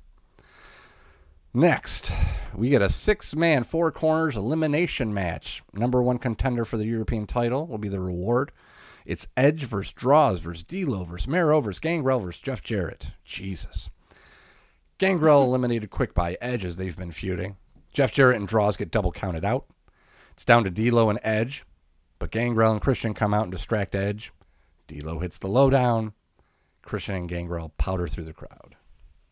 So D'Lo is your number one contender for the European title. Yep. You know, I hate this stuff sometimes because like there is stuff I want to talk about, but at the same time I feel like I shouldn't even talk about it because if you don't know, if you know, you know. The cops, Vince and the Stooges come back to the ring. The new WWF title is in the case. It's the winged eagle, but not the blue tight strap that Austin had. It's back to the black strap. Yep. There Which I was excited about when I when that happened too. I was like, "Good, we're going back to it." Cause I like that. Yeah, I know, never right? liked the other one during the time. Right? I was like, "Fuck that shit." Yeah. So I was excited for this moment. Absolutely. so they're crowning a new champion. He calls Taker out. I'm sorry, Vince calls out Taker. He calls out Kane. Tells him, hey, you both be deserve to be the champion. And then we get a shot backstage of Austin on a rampage with the Zamboni. Yep. My only problem with this is at one point he he he took a turn too bad and he had to back up. And he was going so slow and the cops were right there. They easily could have just jumped up and ripped him out of there. Yeah. But They it, could it's have fine. walked It was, it was, over and be like, "Excuse me, sir. Yeah. Um, I, hang on. I slow down." Um, and then he, as one of the turns that he takes, he hits a thing of like light. lights or whatever, and it takes out the feed in the back for a Mm-hmm. minute as well. Yep. And he, dra- he drags that light for a while. Uh, but Watch yeah, this live. I remember this. Oh yeah, no, dude, it's fucking great. I mean, it's great. And here's the thing: I stopped taking notes once I saw him taking the Zamboni because the next note is for after what happens. I mean, I don't feel like I need to explain it, but I'll just go through it real quick. He fucking comes down the ramp. He cr- literally crashes into the ring, and yeah, then the, the ring shifts. Oh yeah, he gets and he gets on top of the Zamboni. He fucking dives over the cops to McMahon. The best part is you've got a couple of the cops who are right there, and they're like, "All right, we got to let him hit him for a couple seconds before we break it up." Yeah. you know what I mean? I give him oh, a stop. second or two. Stop. Okay. All right. Now All right, now. Force. Okay. So he immediately gets arrested. He's taken away. Uh, and uh, Taker and Kane come back into the ring, and Vince says, Hey, the deal was you had to keep Austin away from me. Three times in less than a week, he's brutally attacked me. You didn't live up to your end of the deal. I'm not going to live up to mine. You're going to have to fight for it. At the next pay per view, October 18th, Judgment Day, Austin will be the ref. Uh, so apparently, for the next three weeks, we're not going to have a world champion. yeah. So, but to, but tonight, you and uh, Taker and Kane are going to have to take on Shamrock, Mankind, and The Rock in a handicap match. And you two are like dealing with the handicapped. One physical, and he looks at Kane, and one mental, and he looks at Taker. McMahon's about to leave. Taker grabs him by the arm and goes, "You need to watch your ass because if you keep fucking with us, you're going to be the handicapped one." And Taker says, "You know what? Fuck that!" And he just pops McMahon. Beat they beat the shit out of him, and Taker just works his knee with a leg lock, uh, and they smash his leg in the steps. That's what I was kind of referencing earlier. Reference Uh, they went, they dude, they went harder on Vince than Austin has fucking combined. They went ham on awesome. his ass. Yeah, it was great to see. Yep. So next, you get Mark Henry versus Farouk with Chyna as your guest referee. Chyna won't count for Henry. He gets up and goes, "Come on, baby," which was great. Henry goes for a press slam. Chyna crotches him. Farouk lands on top of Henry. Chyna fast counts. Chyna stands over Henry, and then some guy sneaks in from behind and slips an envelope under her arm. She opens it, and has a bunch of papers. Ross is saying, you know, she's getting served. Uh, she tears them up, leaves, and Henry picks them all up. And yeah, that's kind of that. We see Vince being put in an ambulance, and the best part of this is, and it leads into next week. Mankind is there with like a soft drink that he bought from the concession stands with the lid and the straw, and he keeps trying to give it to McMahon. Here, get some fluids, get some fluids. This is going to be some of mankind's best work coming Oh. up in uh, the next couple of weeks here. Hundred percent, hundred percent. Yep. Uh, we see Regal using an excavator, a real man's man. Next, headbangers versus oddities. Oddities win. Again. Yeah, again. Yeah, Again. real. Because this is last week. Yep. Yep. Uh, you get you get a shot of Val Venis standing up against a wall. Looks down. He says, "You find those earrings you were looking for yet?" And Terri comes up and says, "Not yet, but I'll keep looking." That dirty bitch. That dirty bitch went back to looking. she didn't find what she was looking for. Uh, so we do get Val Venis versus X Pac for the European title. We're here in the Motor City. Ladies, show me your headlights because I'm about to drive you all night long. Not one of his best, but Ba-dum-bum-ba-dum-bum. Whatever. sexual. I, I, I fucked it up. Yeah. Chyna comes out at one point. As soon as I started, I go, pick a word, pick a word, pick a word. That's why it's hard. When you do it, you got to commit. You got to have something in mind. Uh, Chyna comes in, shoves Terri down, then shoves Venis. Uh, X Pac and China beat him down as a DQ, and then the gold dust music hits, and they got a pretty good pop from that. I mean, I fucking popped for Yeah. it. it's better than this fucking Christian evangelical shit. Um, we just get the Tron showing some highlights of Gold Dust while you hear his voice uh, saying something brief about being back, and we get Gold Dust falling from the ceiling. Not, not the uh, wrestler. We're Yeah. talking like little Flakes of paper, gold. gold dust. Fancy, yeah, not right? Owen Hart. Well, what's, what's another style. metal that you can put in booze? How about nickel? Nickel Schlager. Nickel Schlager. I keep puking it up, but I don't feel like I'm getting everything. Can you just do me a favor? Can you check to see if anything's coming out, if any more nickels are there? Why? Why is the sensor going off? Um, because you, you fucking been drinking nickels all day, man. It's in your stomach. Oh, you're right. I'm gonna go throw All up. I'll be back. Oh, shit. Nitro.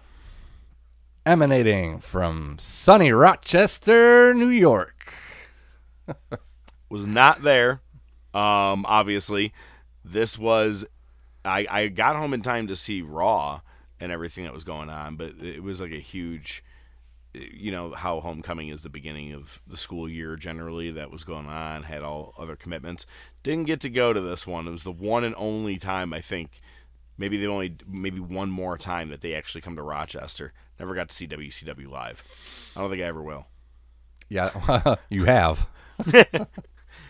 oh wait, I have gone to an AEW event. Yeah, no shit, right?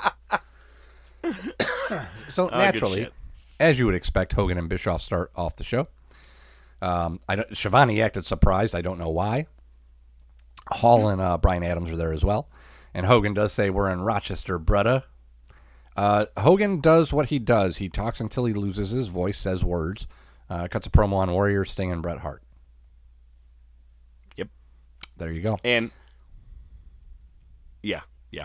Okay, that's all I'm gonna say. Yeah. Okay. I said We open nothing, up- yeah.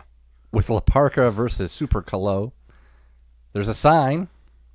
Danny Wegman is NWO for life. I saw that. Yo, does he even know that? That's cool. I know, right? I bet you he does have an NWO shirt. Uh, La Parca wins. Calo hits him with some chair shots after the match. We get Gene on the ramp with Bret Hart. He cuts a promo on Hogan, and uh, he's gonna. He says he talked to Sting. about who should face Hogan tonight, and uh, they decided that Bret would be the one to take on Hogan. So there you go. That's our main event. So the match that we never got in WWE, we're never we haven't gotten in WCW. It's the first time ever. Bret Hart and Hulk Hogan. And commentary Hollywood is, Hogan. is selling the hell out of it. I mean, they couldn't possibly fuck Yep. it up, right? Next, you get Disciple versus Sick Boy. Disciple's out to the NWO music, but he's still wearing his OWN jacket. Disciple gets the win by war, warrior, warrioring up the whole time. close? Eh, close enough, right? You Yeah. understand what I'm saying? Close enough. It, it, Yeah. it worked. I got it. All right.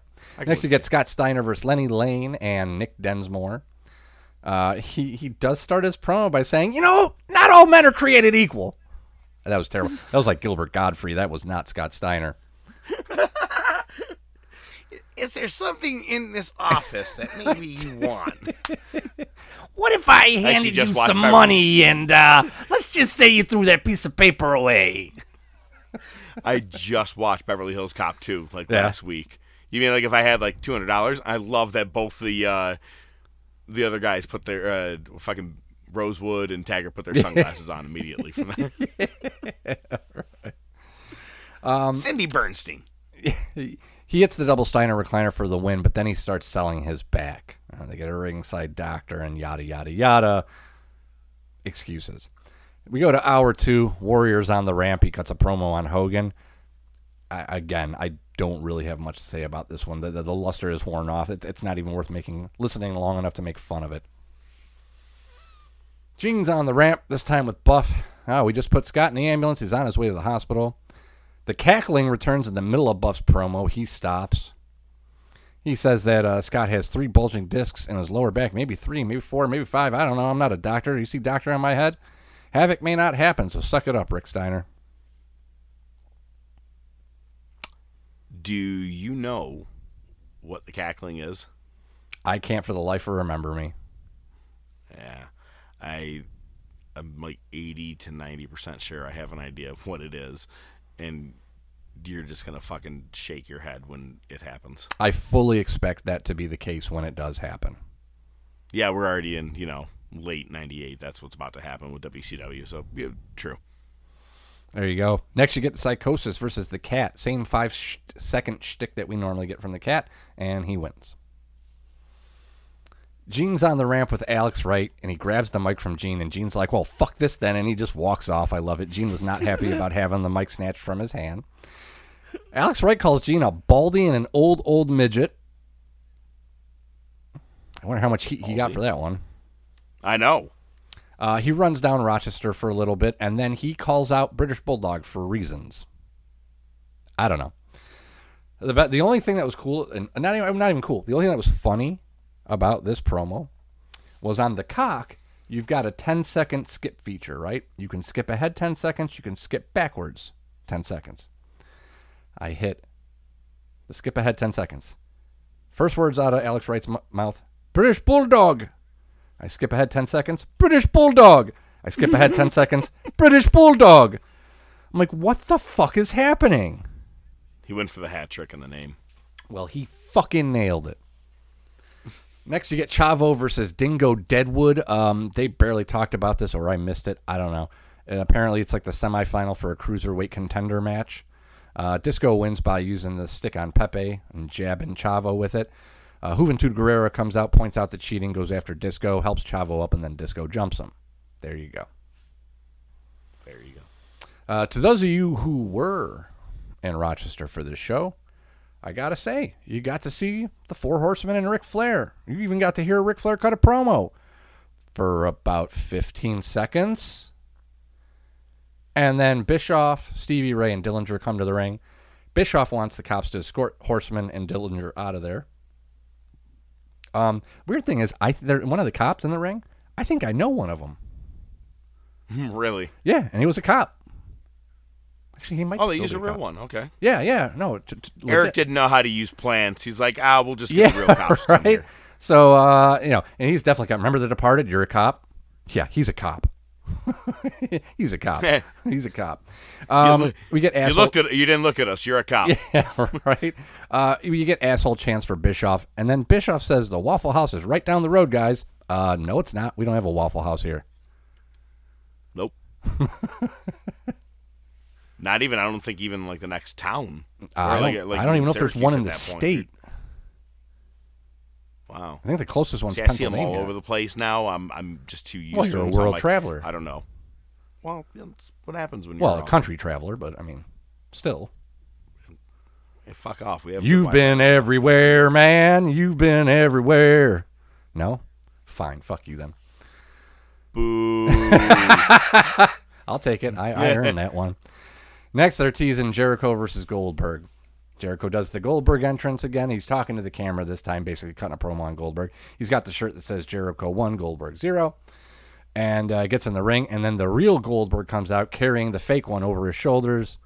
And Jericho shoves the Jericho protection or personal security into Goldberg Society. society. Yeah, whatever. I know it's not society, asshole.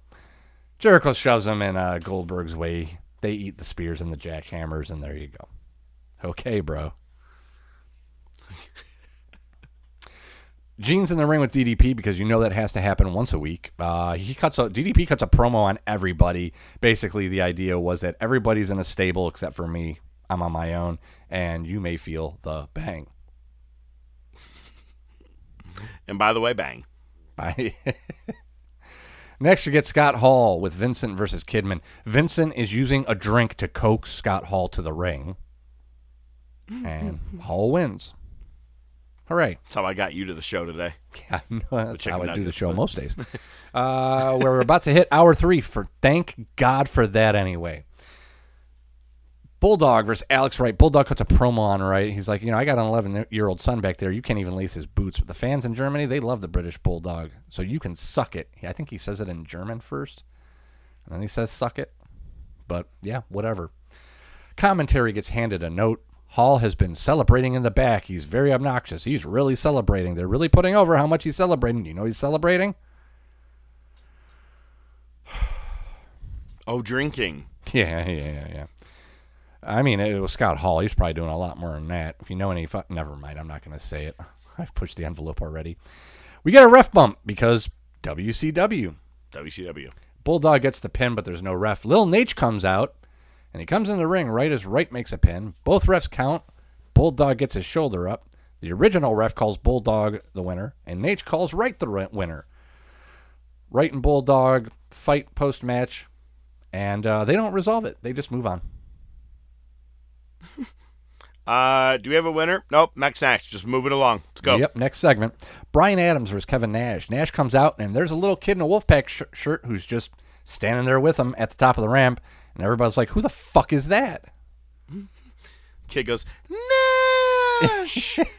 Turns around, tears his quad. Where's your mom? yeah, Stevie Ray interferes with a slapjack. It's a DQ. Hall's out. He lays into Nash. Luger and Konnan make the save. Konnan! There it is. Luger and Konnan are up next. They're taking on Barry Darsow and Hugh Morris. I mean, that's So, an odd that- Demolition Smash, yeah, or Repo Man, if you want to look at him in that Yeah. way. And who's the other one? Hugh Morris. That's pretty funny. It is pretty humorous. I was going to say it's an odd pairing. You might say it's I already said what you already said it. Yeah, I know. Way to go, asshole. Wolfpack wins. So much for being professional today. Oh wow, dude, whatever, man.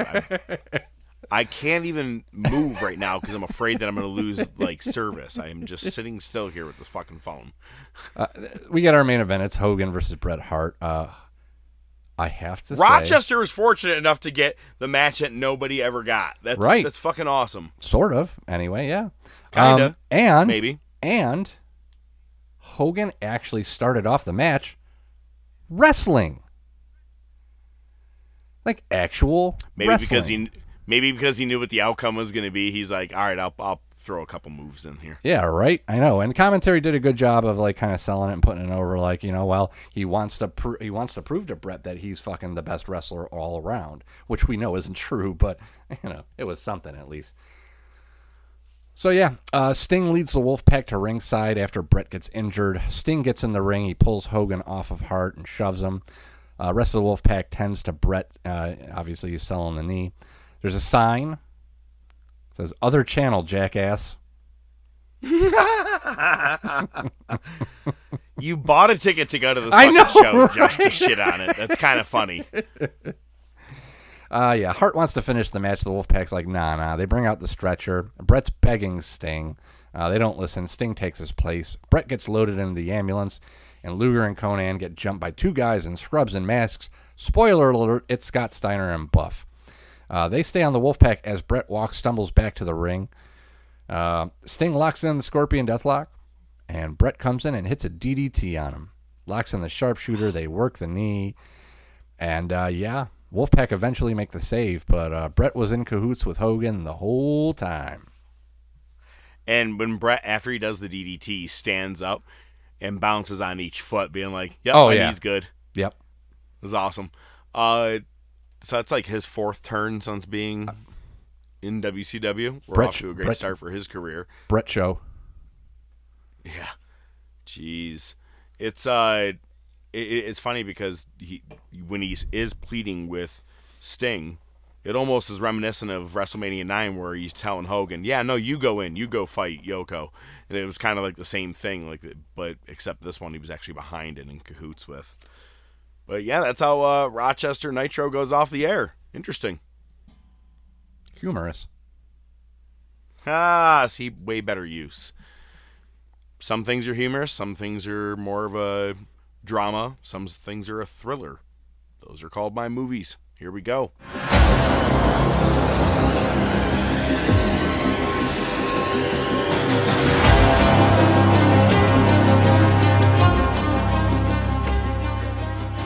Alrighty then.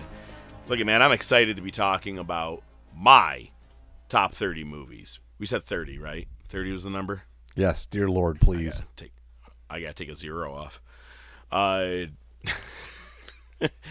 and I'm excited to bring to you my list because yours I was surprised to how very little we actually had in common when it came to our list.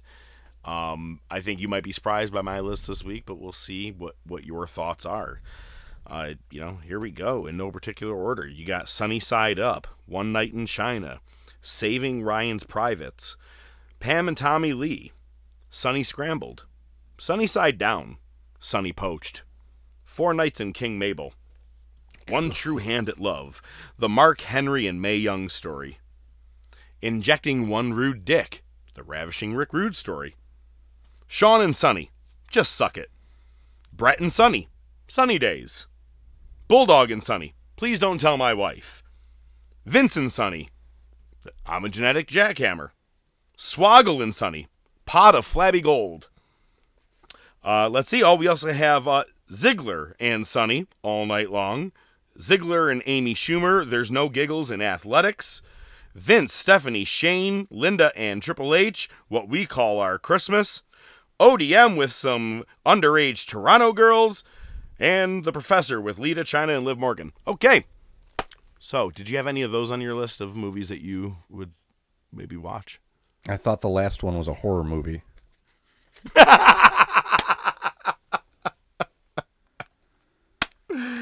Uh, that list only took like 30 seconds to write. In some way, and for some reason, the pages of that script don't fucking pull apart anymore. Oh, thank you, chicken nuggets. All right, let's get into my real top 30 movies. Of course, you had your honorable mentions that you that you breezed through. I had a little bit of a different take on uh, the honorable mentions for myself. Most of them are like a franchise or a trilogy, uh, and then one exception. The one exception, The Toy, Richard Pryor, one yeah. of my favorite movies.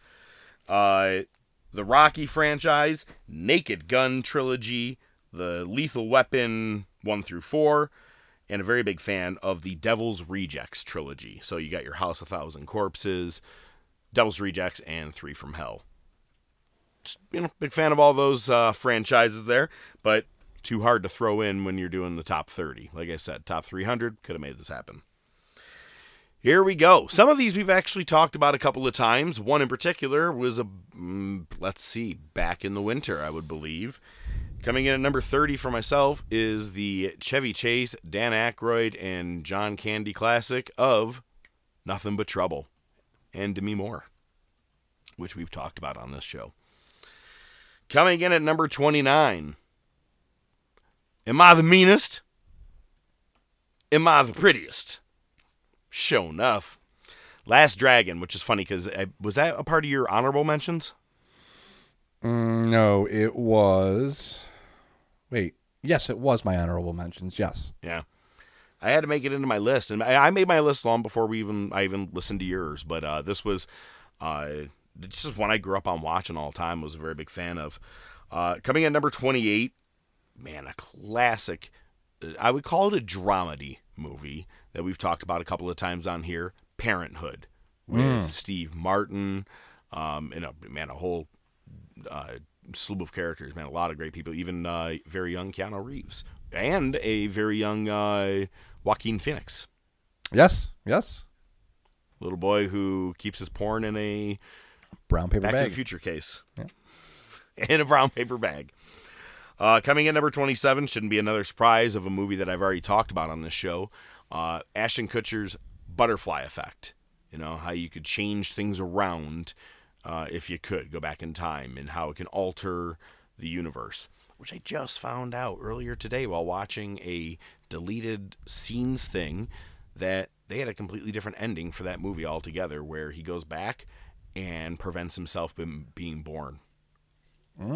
Like, kind of like, yeah, I thought that was kind of a, but they took it out because they said it was too dark for theatrical release. I'm like, I thought that was fucking a, that's a great ending. Yeah, hundred Instead of just going to the girl and going, I don't want to be your friend. It's a way better ending. Just kill yourself. okay. uh, number 26. This one I've, I might get some flack on, but Oscar. It is a movie with Sylvester Stallone. Oh yeah. His daughter is Marisa Tomei, and he's a gangster who is trying to turn straight so he can impress some bankers. And it's a he's it's a comedy movie more than anything, and it's confusion to the to the nines. You know, misunderstanding who someone is talking about. Uh, very funny movie. Always been a fan of that one. Uh, coming at number 25 is my only tie, but it's because it's the same director. It is my Quentin Tarantino duo of The Hateful Eight and Death Proof. Death Proof I've talked about on here. Love Death Proof. I've can't even tell you the number of times I've watched that one. Hateful Eight. Have you watched that one? Uh, more you know what? I don't like think a I've watched Western- Hateful Eight. I don't think I've watched Hateful Eight yet. Oh. You got Samuel L. Jackson. Mm-hmm. You have Tim Roth. Kurt Russell, uh, Tim Roth, and Jennifer Jason Leigh. And just a fantastic movie, man. Like one of my favorites. Obviously, no shit 'cause it's in this list, but um, it's probably close to about three hours long though. So I know. I've heard in. it's It may take you a minute. Yep, that's fine. Yeah. Number 24, another movie that you and I have talked about on this show. Uh, arugula. I haven't had an arugula. It's a vegetable. My Blue Heaven. Steve Martin, Rick Moranis. We've talked about it. Just a, a, really good take on Goodfellas. Mm-hmm. You know what The I mean? sequel. It's the yeah, which is fantastic. Uh, number twenty three. I think we've talked about this one. Fire in the Sky. Mm-hmm. Yeah, we have. Have we talked about? Okay, DB Sweeney and a couple other people. Um, it's a movie that fucked me up as a kid, and I still I'm like, ah, I'll watch it every now and then. I'd like to torture myself and go to bed and have nightmares. That seems fun. Number twenty two.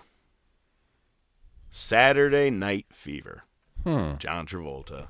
Always been a fan of it.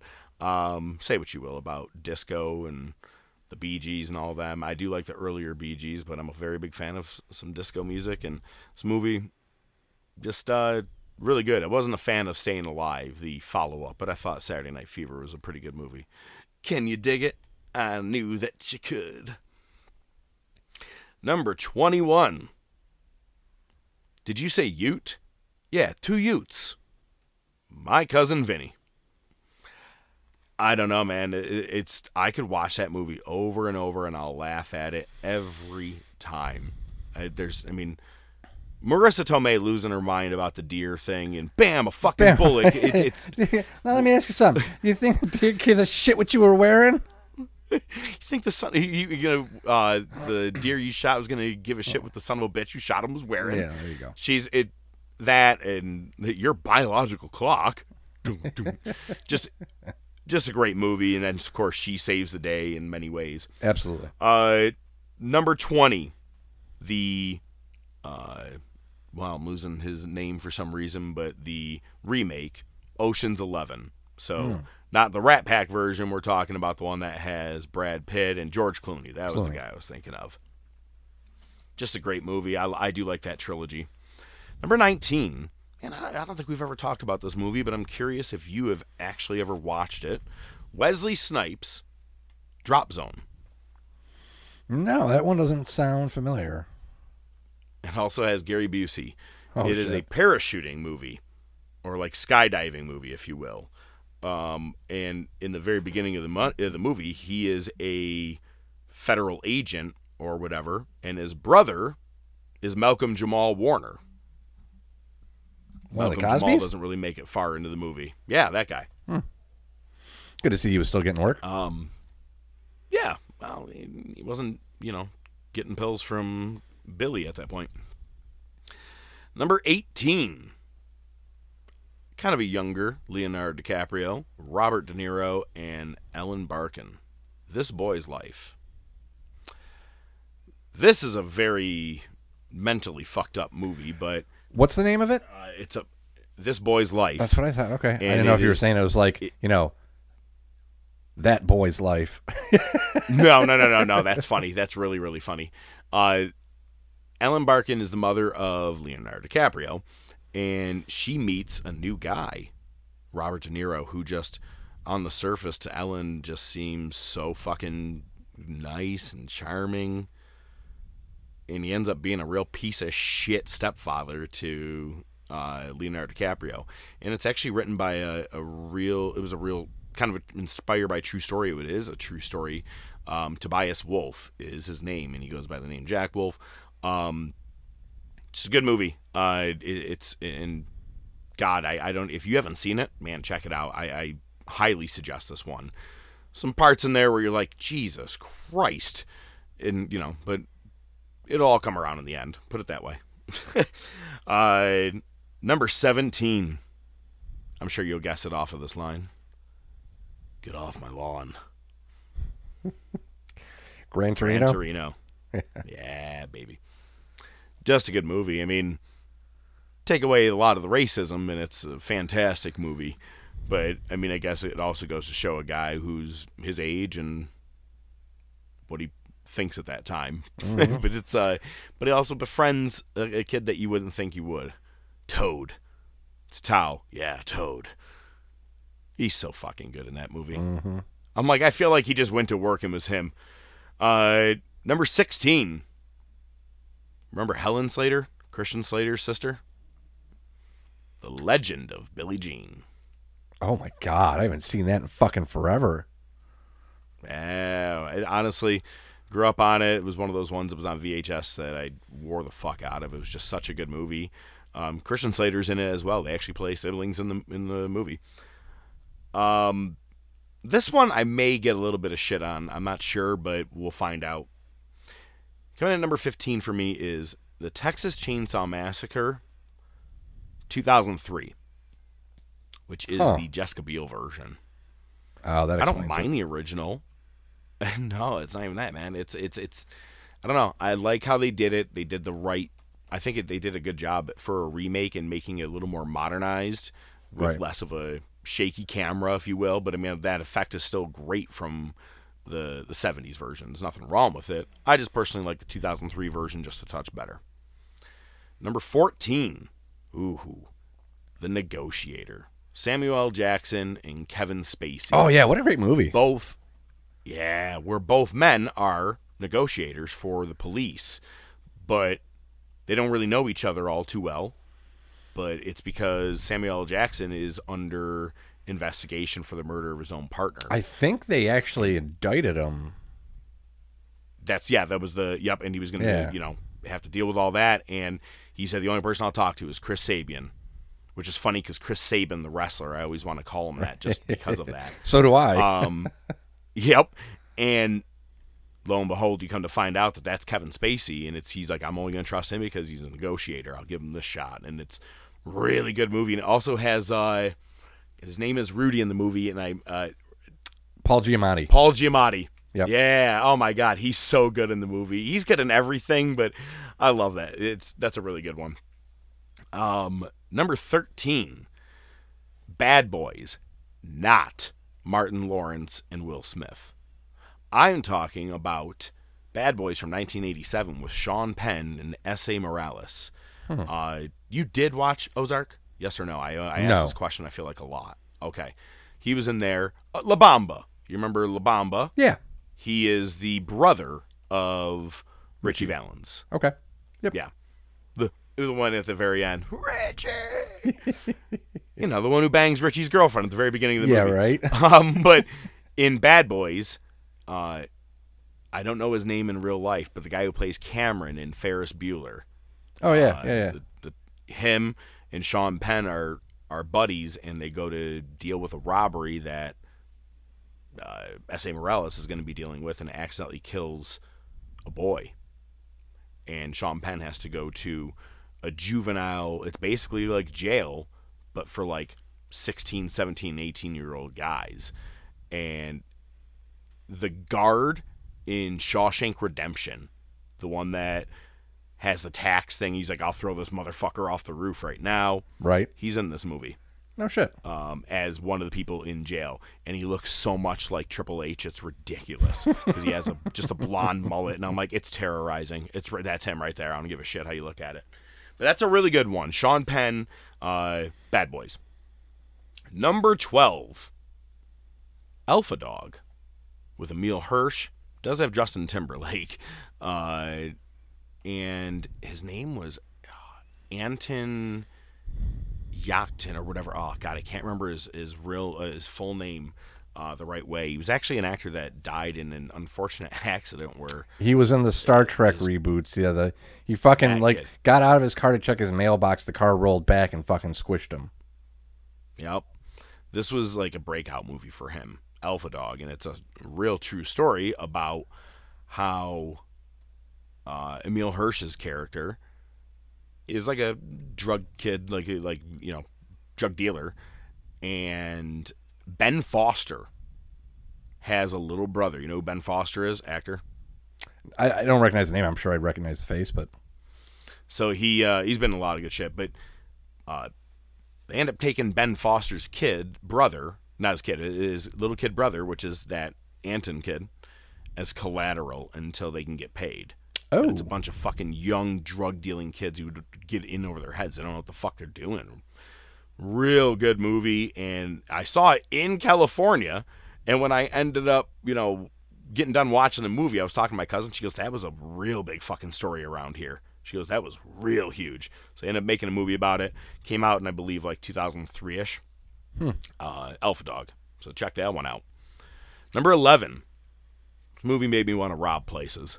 The Town with Ben Affleck oh yeah, um, as well as Jeremy. Uh, what's the guy? That, another guy that just got in a weird fucking accident. What Jeremy Renner. back to back. Yeah, uh, such a great movie. Have you seen the, the Town? I don't think the town I've seen. No. Man, it- again, they they rob banks. They fucking end up trying to rob. Uh, what, what's the Red Sox Stadium? I can't think of the name of Fenway? the place right now. Fenway. Thank you.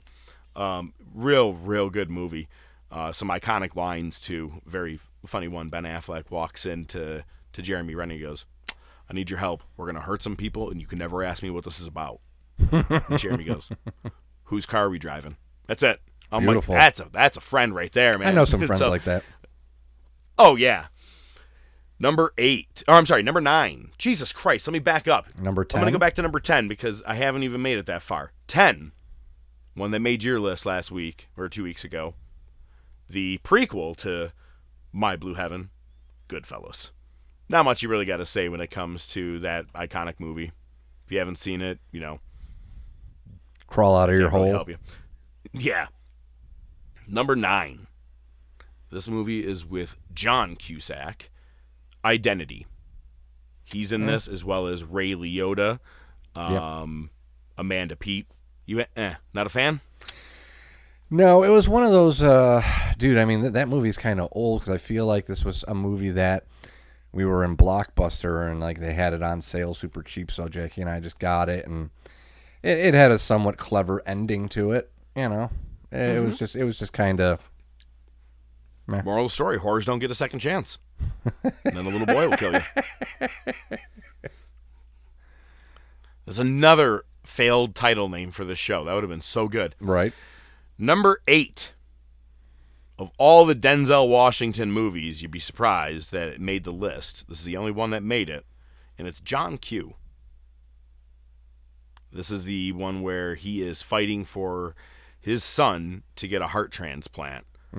And through all of insurance, uh, James Woods is the doctor, and he's like, "Sorry, I can't help you." Anne Heche is in it as well, um, and he ends up taking people hostage in the hospital. And one guy's uh shit, Eddie Griffin is in it as well. He's the perfect comedy relief into the movie. Uh, number seven, we've talked about this one before, and even made a little bit of a joke about little Chris being in a wheelchair. We're talking about Boys in the Hood. Man, to me, that's just one of my. That's a. I think you said the words, a rainy day movie. Is that what you called it, or staying home Sick sick day movie? Sick day movie. Yeah. Man, Boys in the Hood is definitely one of them for me. I'll watch it every time. Ricky! Hey, Have you seen Get Hard? The Will Ferrell Kevin Hart movie? No. So, Kevin Hart is trying to teach Will Ferrell how to get by in prison. Mm-hmm. And, but he's a fucking fake himself. And he's like, So, how did you go to prison? He goes, Man, we were just some boys in the hood. It was me, my buddy Ricky, my buddy Doughboy, and, you know, Ricky had the ticket. And he's going through this whole thing, and Ferrell's like tearing up. It's fantastic. It's so good. Uh, just a great reference to Boys in the Hood, obviously. But uh, number six, kind of a tie, but it's kind of like just part one and two, so we'll just kind of call it together. But uh, Eddie and the Cruisers, one and two. I highly doubt you've ever watched it. Um, I, I've heard definitely heard Eddie and the Cruisers. I didn't know there was a second one. There is. It was uh, Eddie and the Cruisers 2, Eddie Lives. And because if you watched all of number one, the whole thing is that Eddie Wilson drove his vehicle off of a bridge and killed himself. And Ellen Barkin, wow, two movies for her today, go her, uh, is the reporter, and she's doing a piece on him because the song on the dark side. Dark I was just gonna fucking say it. I was just gonna Yep. say it. and Yep. it's and it's making its way back about 10 15 years later tom berenger's was the uh, piano or the pianist in this band and he and so she's doing this whole piece on him the very end of it is you know those stores they always show you in movies how it used to be? You can stand outside and there's 15 tvs showing you the same newscast and everybody stand there watching it. They even do it in legend of billie jean. Well at the end of this ellen barkin's doing her thing and you hear the his song starting up and it fades to black and you see a bearded man standing there. It's eddie. So you're like oh shit this motherfucker's alive? What? Turns out eddie and the cruisers 2 eddie lives. He's living in canada and all he did was just have a fucking mustache trim his hair different and no one knew it was him Apparently, wasn't that famous. Good movie though. No, well, but in Eddie in Eddie and the Cruisers too, it's like Elvis. They have Eddie spottings. They have Eddie lookalike contest because he's that huge of an icon. Is he gonna make his way back? You should watch it. It's a good movie. Classic. Here we go. Top five. Are you cool, man? Like how? Like how? There it is. I was like, come on, man, come a little faster. How many beers have you had? Oh, you're so done, man. Four. Days Confused is just that's another one.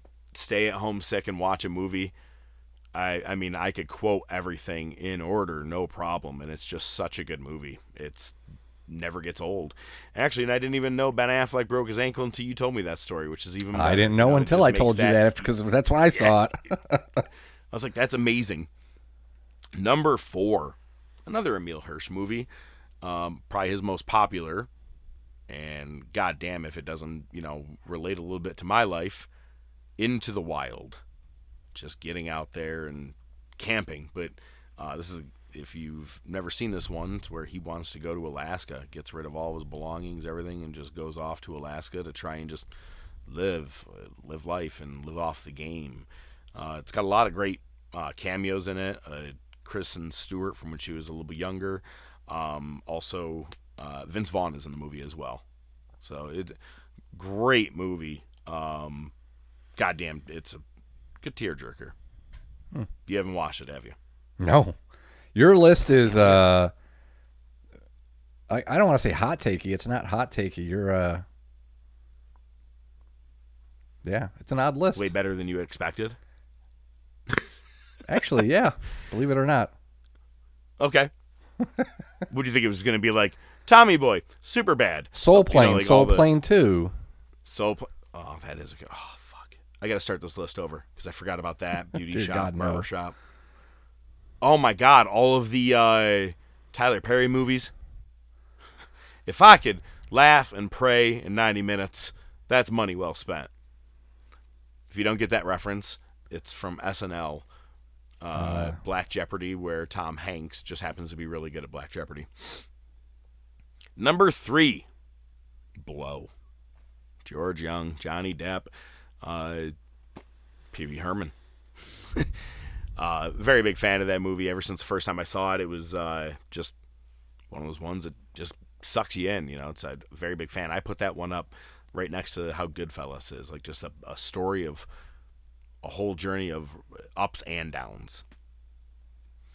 Number two, the movie that I asked you to fucking watch and you didn't, Mystic River, uh, which I already talked about maybe about a month ago, which is the Sean Penn, Tim Robbins, Kevin Bacon, Laurence Fishburne, whole lot of people. Great movie, but you know, you should probably watch all these. By the way, I, I'm gonna watch it. I'm taking. I am writing down your list so I can go back and I can watch some of these movies. that's fair. I like that. Mystic River will Number be the last one. one. of course it will. I made slap shots a fucking priority. Uh, but number one for me, it just doesn't get old. A Bronx Tale. Oh, okay. Man, oh man, Uh, just a very and you know that's probably like uh yeah I could see that being there yeah and it, it it's one of those movies that it's just so good. Colodro, uh, name's too fucking long. We got to start calling you something else. We're gonna call you C from now on. Yeah. Wait, Mickey Mantle made you cry? Ask him to pay your bill. See if it helps. that, but I mean, like, it's the real man. Uh, De Niro losing his son to what seems like a corrupt guy, but also is fathering him in the right way, making sure he is doing the right thing.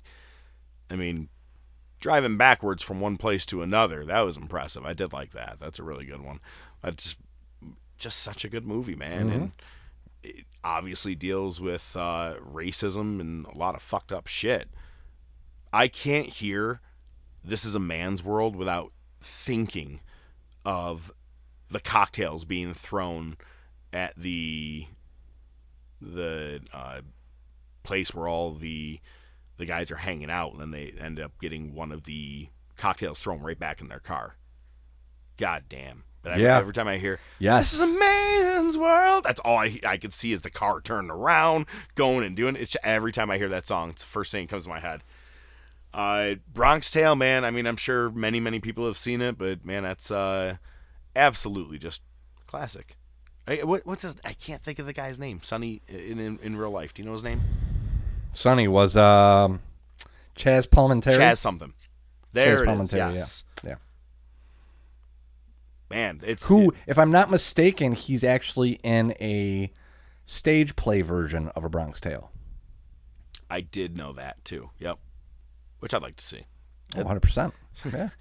All right, do coffee. I can't do coffee cake. Nobody can do coffee cake. I feel like that's the second time we've actually been able to say that on this show. That's great. All right, man. Those are the movies that I got. Down the road, we may be doing some TV shows of the same kind of list, but in a couple of weeks, we're going to be coming at you with a movie that we brought up at one point and said, "Oh, we got to add it to the list." We have a couple of doozies coming up over the next couple of weeks, weeks, which I'm excited about for sure. And maybe we'll probably talk wrestling too. Hey, next week we'll be back. We'll have WrestleDream results. Is there a new era? Did Tony just get a gold plated straw? Maybe that's the new era. Who knows? We'll find out. I am the professor. I bid you a farewell. ODM, he has only one way that he leaves this show. It's always better with knuckles. The Top of Wrestling Podcast is brought to you by The Top of Wrestling Podcast. Your hosts are the Professor Mark Fantasia and ODM, the Doc Joe Rizzo. Feel free to reach out to the show by email at the top of wrestling at gmail.com, on their Facebook page, Twitter page, Instagram page. Remember to subscribe, like, and share. You can listen to the show on most popular platforms, including iTunes, Spotify, Podbean, Amazon Music, Pandora, and YouTube. Without your continued support, it would be just some guys talking wrestling, which is pretty much what it is anyway. Good night, folks.